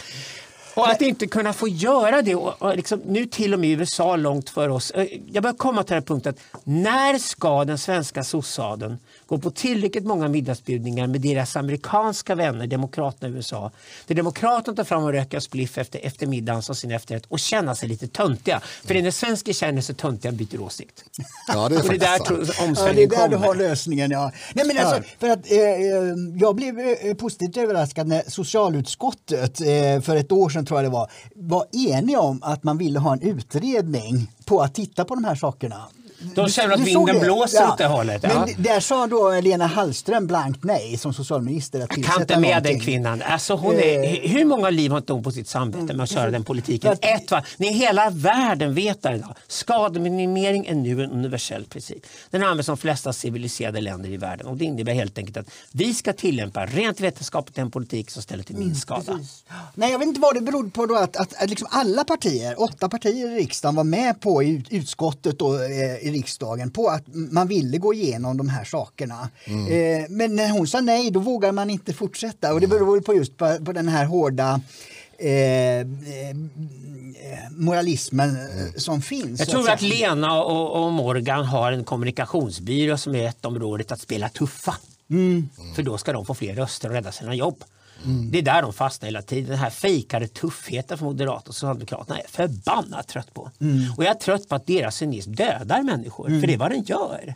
Jag tycker vi ska komma till den punkten att om vi har den högsta narkotikadödligheten i Europa så måste vi behålla våra politiker ansvariga för det också. Ja, men det är dags för en sak att ta det rättsligt, man liksom måste- Europadomstolen eller vad man nu ska Precis. göra. För att jag är trött på att svenska politiker kommer undan med att de vet att vi har den destruktivaste narkotikapolitiken i hela Europa. Och de är fullt medvetna om det driver de unga människor som fastnar i missbruk raka vägen in i döden. Och det är faktiskt vad de gör. Och jag är men trött när, på det här, när det är så här hårt drivet då, som det är som du beskriver så eh, blir det ju liksom ingen eh, diskussion och i- ing, ingenting att man tittar på olika aspekter som finns. För jag har respekt för de föräldrar som har barn som har gått under i, i, i eh, missbruket. Så att säga. Det, det är ofta de som är väldigt hårt pådrivande när det gäller förbud och, och, och annat. Ja, både och. Ska jag säga. Det är nog väldigt många föräldrar idag som har fattat att deras barn dog på grund av politiken också. Ja, det kanske ja vi hör den det- rösten mer och mer. Men, men Ja. man borde ju verkligen göra det de här partierna sa i utskottet och ha en öppen eh, diskussion och inte minst ta fram den vetenskap som finns. De Mm. Det räcker med att åka till Norge. Norge har gjort allt det här gjorde för många år sedan. Man bred eh, parlamentarisk uppslutning bakom en ny narkotikapolitik i Norge. Vi kommer se i Norge nu direkt hur dödsfallen faller eh, dramatiskt och en mycket mer pragmatisk syn på narkotikan överhuvudtaget. Mm. Jag tror också att svenska polisen är trött på det här. Det är vansinnigt tråkigt för polisen med den oro vi har med gängvåld och Ja. Mm. alltihopa förorterna. Och, och där ska vi också komma ihåg att en stor anledning till att de kriminella gängen har så mycket makt som de har, att de sköter den svenska narkotikahandeln. Just det. det är ju där de Mm. underhålls hela tiden. Eh, absolut. Och, eh, det här är ju, vi pratade om det här för väldigt länge sedan, första gången du och jag. Eh, eller väldigt länge sedan, men det var väl i alla fall fem år sedan kanske. Eh, och, och det jag eh, landade i att tycka, anledningen till att jag säger det här nu är delvis för att jag vill ha sagt att jag inte håller med allting som du säger om narkotikapolitik, bara för att vi har diskuterat det och bara för att jag har ändrat åsikt. Vad jag har ändrat åsikt om primärt, det är det här med att eh, skademinimering. Och Portugals modell är ju, är ju väldigt intressant. Anledningen till att jag bad dig förtydliga den var inte för, för min skull. så att säga. Eh, men det finns, också, det finns ju två lager i det här. Därför att det finns en ännu galnare eh, som är ännu svårare att motivera. Och det är ehm, om, om jag går till läkaren och har ont i ryggen eller jag har ramlat när jag har åkt skidor eller vad det nu kan vara, väldigt ont. Då får jag, eh, då får jag antagligen ett opiumderivat. Eh, till exempel Citodon. Opium är ju på, i de allra, allra flesta människors hjärnor, eh, eller åsikt i alla fall, eh, över så att säga skadlighetsgraden av till exempel THC. Men THC, Eh, alltså cannabis, eh, den verksamma substansen i, i cannabis, är ju inte tillåten att använda i medicin i Sverige. Och det här skrev jag en, en motion angående i, när jag var ledamot förut. Eh, för jag menar att att legalisera någonting eh, för alla så att säga, det är, det, det är en sak. Men att legalisera för att använda i medicinskt syfte, det är faktiskt en annan sak. Och det är svårare att motivera hur det kan vara så att när jag går till doktorn så får jag opiater. Eh, men om dock, även om, om läkaren i fråga anser att min verk eller vad det nu kan vara skulle bättre eh, eh, kunna lindras med något annat preparat så får man inte använda det. Det menar jag är liksom första lagret. Eh, för vi, som sagt, vi använder redan eh, en av världens absolut mest kraftfulla droger i vanlig medicin helt enkelt för verk. Det finns ju massor av människor i Sverige som lider något fruktansvärt och deras enda lösning har varit att flytta ut på land någonstans och kunna röka sin marijuana fast illegalt. Och åker de dit så åker de alltså dit för att de försöker bota sin egen smärta. Det är så kallt Sverige är. Så här hemska är våra politiker idag. Jag tycker det är bara fruktansvärt. Och så här. Det här gör mig... Det är så cyniskt. Det, det är så totalt. Det är så här, jag skiter i att du lider, du får lida i alla fall för jag ska vara tuff. Äh, det- äh, fy fan vad jag hatar det. Och det här är de här gamla, återigen som återkommer till att vi har fått de här politiska adlarna som ärver sina jobb av varandra inom adeln, så att säga, skyddar sina egna privilegier och intressen. Och de har blivit så kalla till slut för människor där ute så de, de, de är bara intresserade av att hålla igång sina karriärer och sina jobb. Och sen tror de att de gör då gott utifrån det här. Det vill säga, ja, men om du använder det här narkotiska preparatet då har du redan där satt situationen, vi får offra dig. Vi får cyniskt kliva över dig, du får lida och dö för jag ska hålla igång min karriär. Det, det, det är inte, det är inte okej alls. Eh, Och, och det, det här har det landat. Och nu finns de här historierna och skrivs de ofta. Jag skulle säga att en ung generation idag växer upp med att se det här politiska hyckleriet underifrån. Det är därför vi kommer, få, vi kommer få nya politiska partier, vi kommer ha en helt ny karta. För att de gamla partierna sitter så mycket fast i de här gamla positionerna och låst sig också. Och dessutom är det så att när de sen svänger om och byter åsikt, då måste vi hålla dem ansvariga för att de har ljugit hela tiden för sina karriärers skull och låtit människor lida helt onödan. Ja, och där den är narkotikafrågan exakt en sån fråga. Ja. Inte en grund här, just, eh, jag kommer tillbaka till upplysningen. Liksom, då är, om man om, omfamnas av den, då är man ju nyfiken på kunskap. Och, Ja. och nya fakta. Och, och det här området, eh, med, med, precis som du beskriver, det är en massa olika preparat, eh, mycket kemi och sånt. Men här händer det saker och här borde man ju vara intresserad av att se just problem. Ja, och jag är inte för avkriminalisering, jag är för legalisering. Jag tycker att ha ett system då i sådana fall, det var kontroll över grejerna. Och sen frågar du brukarna där ute och brukarföreningar, då kommer de av lojalitet mot varandra inte vilja skilja preparaten. Det måste du göra som vetenskapsman. Ja. Du måste kunna säga att Ja. den här molekylen funkar så, den här molekylen Ja. funkar så. Och de vi gör det med läkemedel. Ja, vi gör det med exakt, just det, som Exakt läkemedel. Ja, exakt. Vi gör exakt samma det finns ju sekundära skadeverkningar på eh, vissa preparat och inte alls på andra. Till exempel, jag menar, eh, jag har aldrig varit med, jag har träffat ganska många människor som har rökt mari- marijuana eller hasch. Jag har aldrig varit med om att någon av dem har blivit våldsamma. eller Tvärtom, att de, eh, jag har ju sett fler människor ta två öl och bli våldsamma än, än, något, än något annat. Men, eh, och det är ju en sekundär skadeverkning. Eh, alltså, det finns ju preparat som teoretiskt inte är särskilt skadliga men som kan få det aggressivt till exempel. Ja. Behöver inte, behöver Alla som röker cannabis vet om att man ska kanske undvika det i tonåren för man väx, då växer fortfarande hjärnan. När det vuxit ut så blir du slö och seg, men inte permanent. Nej. Okej. Och Vill du vara slö och seg då kanske du röker braj då i sådana fall. Va? Vissa blir pigga också men, men det, är inte, det är inte alls den onda drog det har gjorts till. Tvärtom, det är, skadeverkningar på alkohol är oerhört mycket värre än cannabis. Så det är en faktum. Och när vi ska möta andra kulturer, om vi ska ha ett mångfald, så här, Socialdemokraterna vill mångfald Sverige.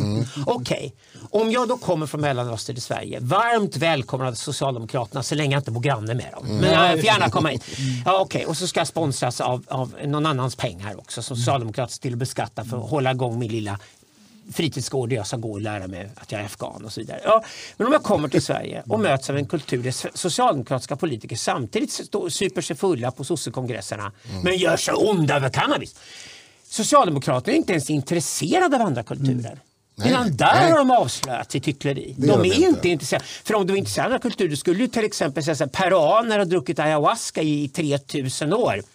Vänta nu, i peruanska djungeln hittar vi inte någon depression. Det förekommer inte överhuvudtaget. Nu har ju visserligen en del borgarkärringar i Bromma blivit väldigt intresserade av att dricka ayahuasca och gå igenom bandy Vad är det, mescalin? Ayahuasca. Vad är det för ayahuasca, ayahuasca är substans? blanddryck, en naturdrog som innehåller flera olika ingredienser. Men, eh, eh, det är inte mescalin, nej det är inte. Det är, ni kan läsa på ayahuasca, det är bara att läsa på numera, gå till Wikipedia och läs på. Ja, det. Men ayahuasca är väldigt stort i stora delar av Sydamerika och det visar sig att de kulturer där man dricker ayahuasca regelbundet har inte de här moderna välfärdssjukdomarna vi har som depression. Okej, då finns det en anledning till det. Det kanske finns en anledning till att de har gjort det i flera tusen år. Det finns en lång tradition. Okej. Då kan man ju under kontrollerade former göra det. Då tycker inte jag att man bara ska släppa det loss hur som helst heller. Men jag tycker definitivt att man ska utfärda licensförhavanden. Här är en person, här är några män, några kvinnor som har satt sig in i vad det innebär för någonting. De tar ansvar för dem de tar så han ska dricka den drycken. Det är inte konstigt som vilket vårdhem som helst skriver ut vissa mediciner och läkemedel. Det är väl det rimliga att gå tillväga för då skulle man under kontrollerade former kunna göra det här och snabbt få vetenskap på hela och se vad det har för effekter. Det här görs i andra länder, det görs i Holland, det görs i England, det görs i Brasilien och Sverige är nästan omöjligt att göra det om du inte kommer upp på karolinska nivå för då kan du få forska om vissa saker. Men att kunna göra på en annan nivå, det är bara stäng igen, lås och bom, för det är knark. Och knark är ondska. Och då har vi blivit svenskar och fått en svensk identitet. För när vi inte får hata ryssen längre, eller hata tysken längre så hatar vi knarket. Och då är vi svenskar. Jag tänkte faktiskt, eh, just det här ordet knark. Eh, kan det vara, är det okunskap till att börja med som ligger bakom den här synen på, för, för att jag är inte drogliberal överhuvudtaget. Eh, jag är mycket mindre drogliberal än, än du och så vidare. Men, Jag vet inte vad det ordet betyder. nej, men, men jag tänker för lyssnarnas skull. Mm. Eh, ja, men jag, jag förstår ju Alltså, när, när Beatrice Ask twittrade, Mm. eh, det var någon som hade skrivit en fake-nyhet eh, efter legaliseringen av cannabis i Colorado, Mm. eller ja, någon stat i alla fall. gjort det. Mm. Då var det någon som hade skrivit en fake-nyhet. 17 döda av överdos första dygnet. Mm. Och, och alla som har alltså lite koll på det här förstår att det här var ju på skoj. För att man kan inte överdosera cannabis, det, det går ju inte. Eh, och det är ingen som dör av att röka cannabis heller för den delen. Det, det, man kan, det finns omtvistade skadeverkningar men det är inte att man dör. Eh, vittnar inte det om att en del av det här problemet är just grav okunskap om att, om att knark inte är en sak? Lite Men som jag- att Afrika inte är ett land. Jag bråkar om Beatrice Ask och undrar varför hon inte fick sparken på sitt jobb. Hon är Ja. dum i huvudet. Ja, det var inte Hon smart. nonchalant, arrogant, ointresserad av sitt eget ämne som hon ska kunna. Ja, för, för lyssnarnas skull, ska jag väl, tittarnas skull ska jag väl säga att vad hon skrev var att eh, hon delade den här artikeln som om den var äkta. Och så, Moderaterna. och så Ja. skrev hon Ja, att eh, spelade tuff. det här är Ja. anledningen till att jag alltid har varit motståndare till knark, eller narkotika skrev hon antagligen. Som justitieminister, ja. Ja. Nej, det var fruktansvärt. Ja, det, det var ju Och så var det gröna kuvert och annat höll på med också. Men för att gå tillbaka till frågan så så här, nej jag är drogkonservativ. Okej. Jag anser att man ska lära sig av traditionerna, man ska veta vad man pratar om, man ska lära sig vad det här är för någonting. Mm. I Sverige är vi inte drogkonservativa, i Sverige är vi på något sätt drogpseudoradikala. Mm. Det vill säga, vi måste hitta någonting som är ondskan, enkel symbol, någon svag jävel som hänger ut. Det vill säga narkomaner är svaga. Mm. Det går att trampa på dem, spotta dem mycket som helst för de kommer inte ge något svar tillbaka för de är redan försvagade. Bra, då har vi några vi kan trampa sönder och samman i Sverige. Och så kommer det vidrigaste med svenska kulturen fram. Och det hittar någon som man ska göra som offret för lynchmobben. Och det här har man använt knarket till sedan 1970-talet. Och det kom från vänstern. Det är Nils Bejerot, det var maoisterna i Ja. Sverige som drev den politiken. Återigen har du historielösheten i den svenska högern. När Moderaterna, och Liberalerna och Centerpartiet med har drivit den här stenhårda knark ondska politiken. De har lånat hela den politiken från den svenska vänstern. Mm. Det är maoism. Mm. Vi ska rensa ut alla elementen tack vare kulturrevolutionen mm, som är oönskade i vårt samhälle. Det vill säga alla knarkare ska dödas. Mm. Och det enda sättet att döda dem är att säga att knark är ondska. Och så har man då banalt kört det som ett slags slagord och byggt all politik. Och så tillsätter man då i Sverige utredningar som får order om vad de ska komma fram till. Mm. Det här gjorde ju både Beatrice Ask och det Socialdemokraterna gjort. Där är Moderaterna och Socialdemokraterna skyldiga till exakt samma misstag. Eh, och det är groteskt. Att, att, eh, att politiker ger order till vad en vetenskaplig utredning kommer fram till har ingenting med vetenskap att göra. Det är ren propaganda. Mm. Det är ren Nordkorea. Mm. Det är ingenting annat. Så jag skulle säga att jag är drogkonservativ. Ja, jag tycker 3000 år av askadrickande i Peru är en mm. stolt tradition. Mm. Den borde vi sakta men säkert introducera i Sverige så vi slipper stoppa in massa antidepp i våra depressionsfall i Sverige. För det tror jag inte på alls. Mm.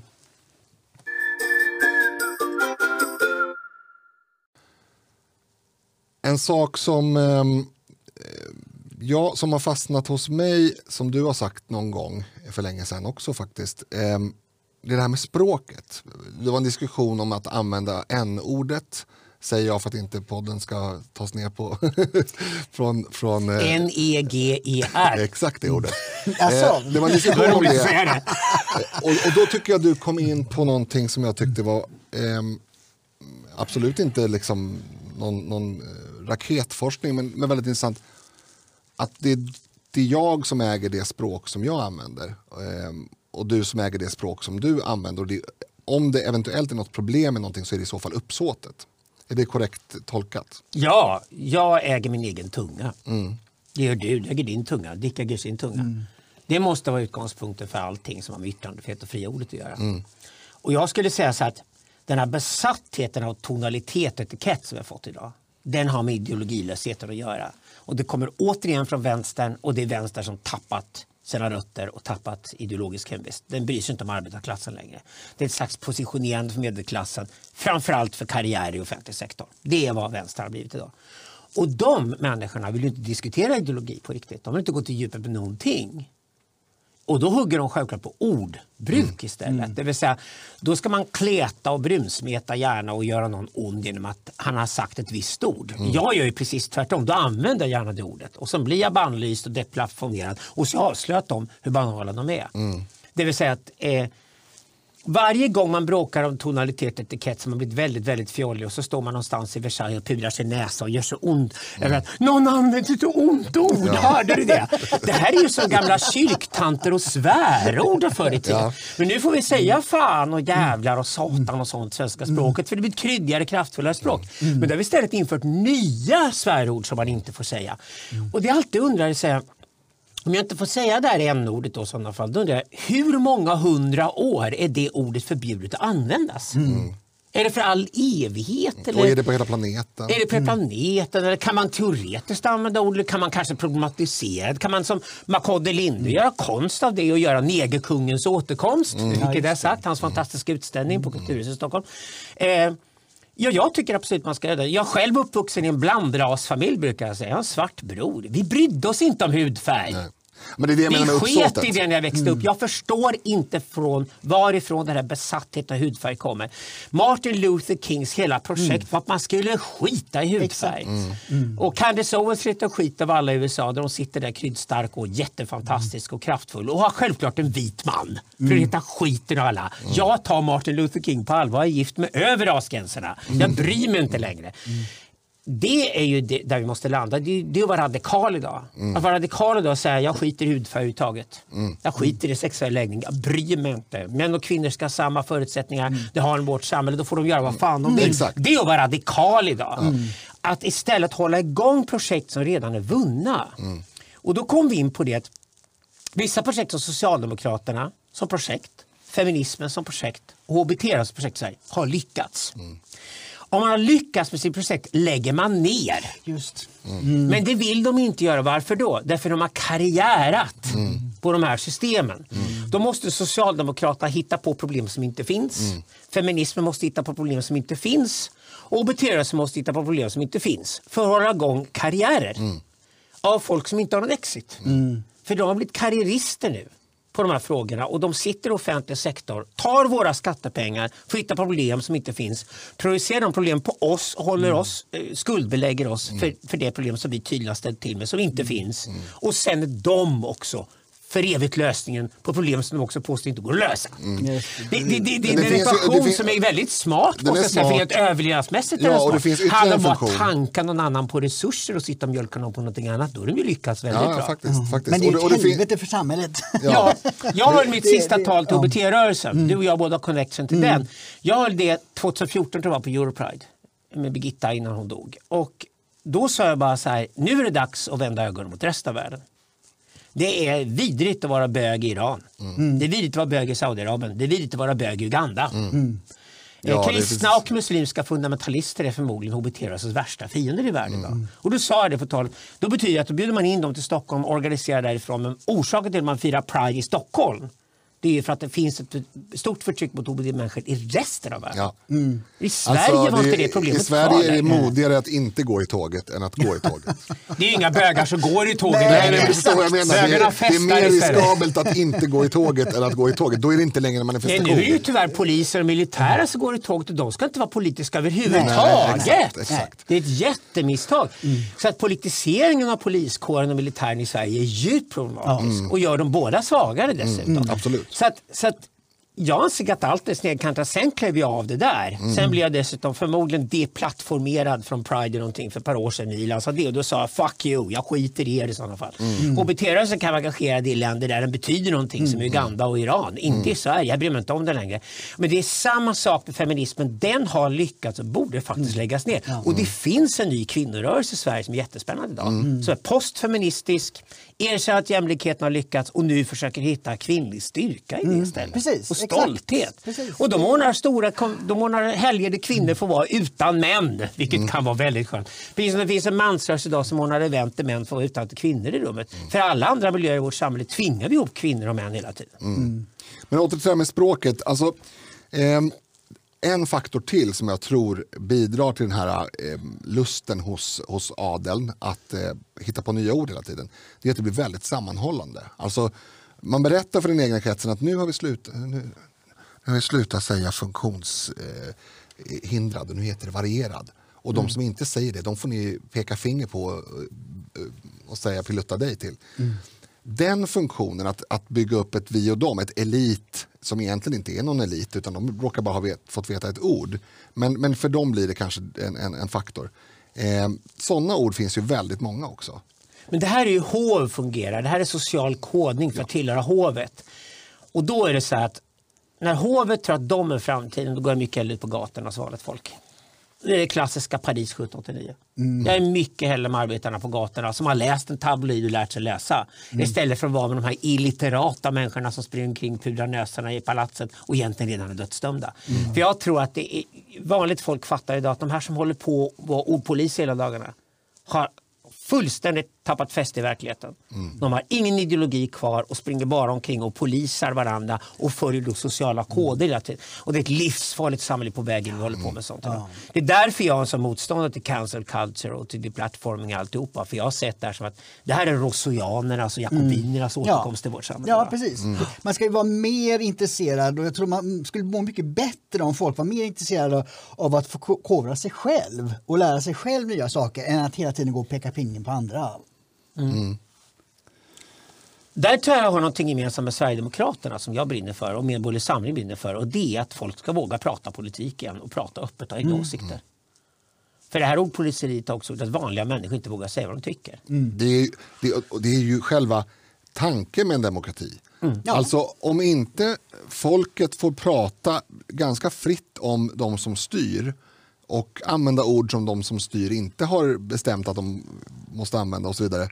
Det är först då som de kan ställa sig svars. Och framförallt ska inte amerikaner bestämma vilka Nej. ord vi använder i Verkligen Sverige. inte, Verkligen inte. Jag brukar säga så att var, varje gång jag träffar någon ung somalier som tror att han är slavättling. Då blir du lite ledsen. Jag blir väldigt ledsen då. För då har han fått lära sig det via medier och i svenska skolan att han är svart, kommer från Afrika och därför har slavättling för de tror att alla afrikaner är afroamerikaner. Det är en stor tragedi. Ja, det är ju helt... Kan man, som kan har det man, aldrig varit. kan man sin historia dessutom så är det mycket mer sannolikt att den som är från Afrikas horn var slavägare och slavdrivare och slavjägare. Förmodligen ja. Men, men det är en parentes, för det Ja. tycker inte jag att han ska ta ansvar för heller. Han är somalier och han är svensk. Han har två identiteter, han är bikulturell, det kan man vara stolt över. Det är en stor tillgång i vårt samhälle idag. Det är det vi måste träna folk att tänka svenska skolor idag. Där är vi inte alltid 100% överens, men vi kan vara överens om att han i alla fall inte är slavättling. Ja. Ja,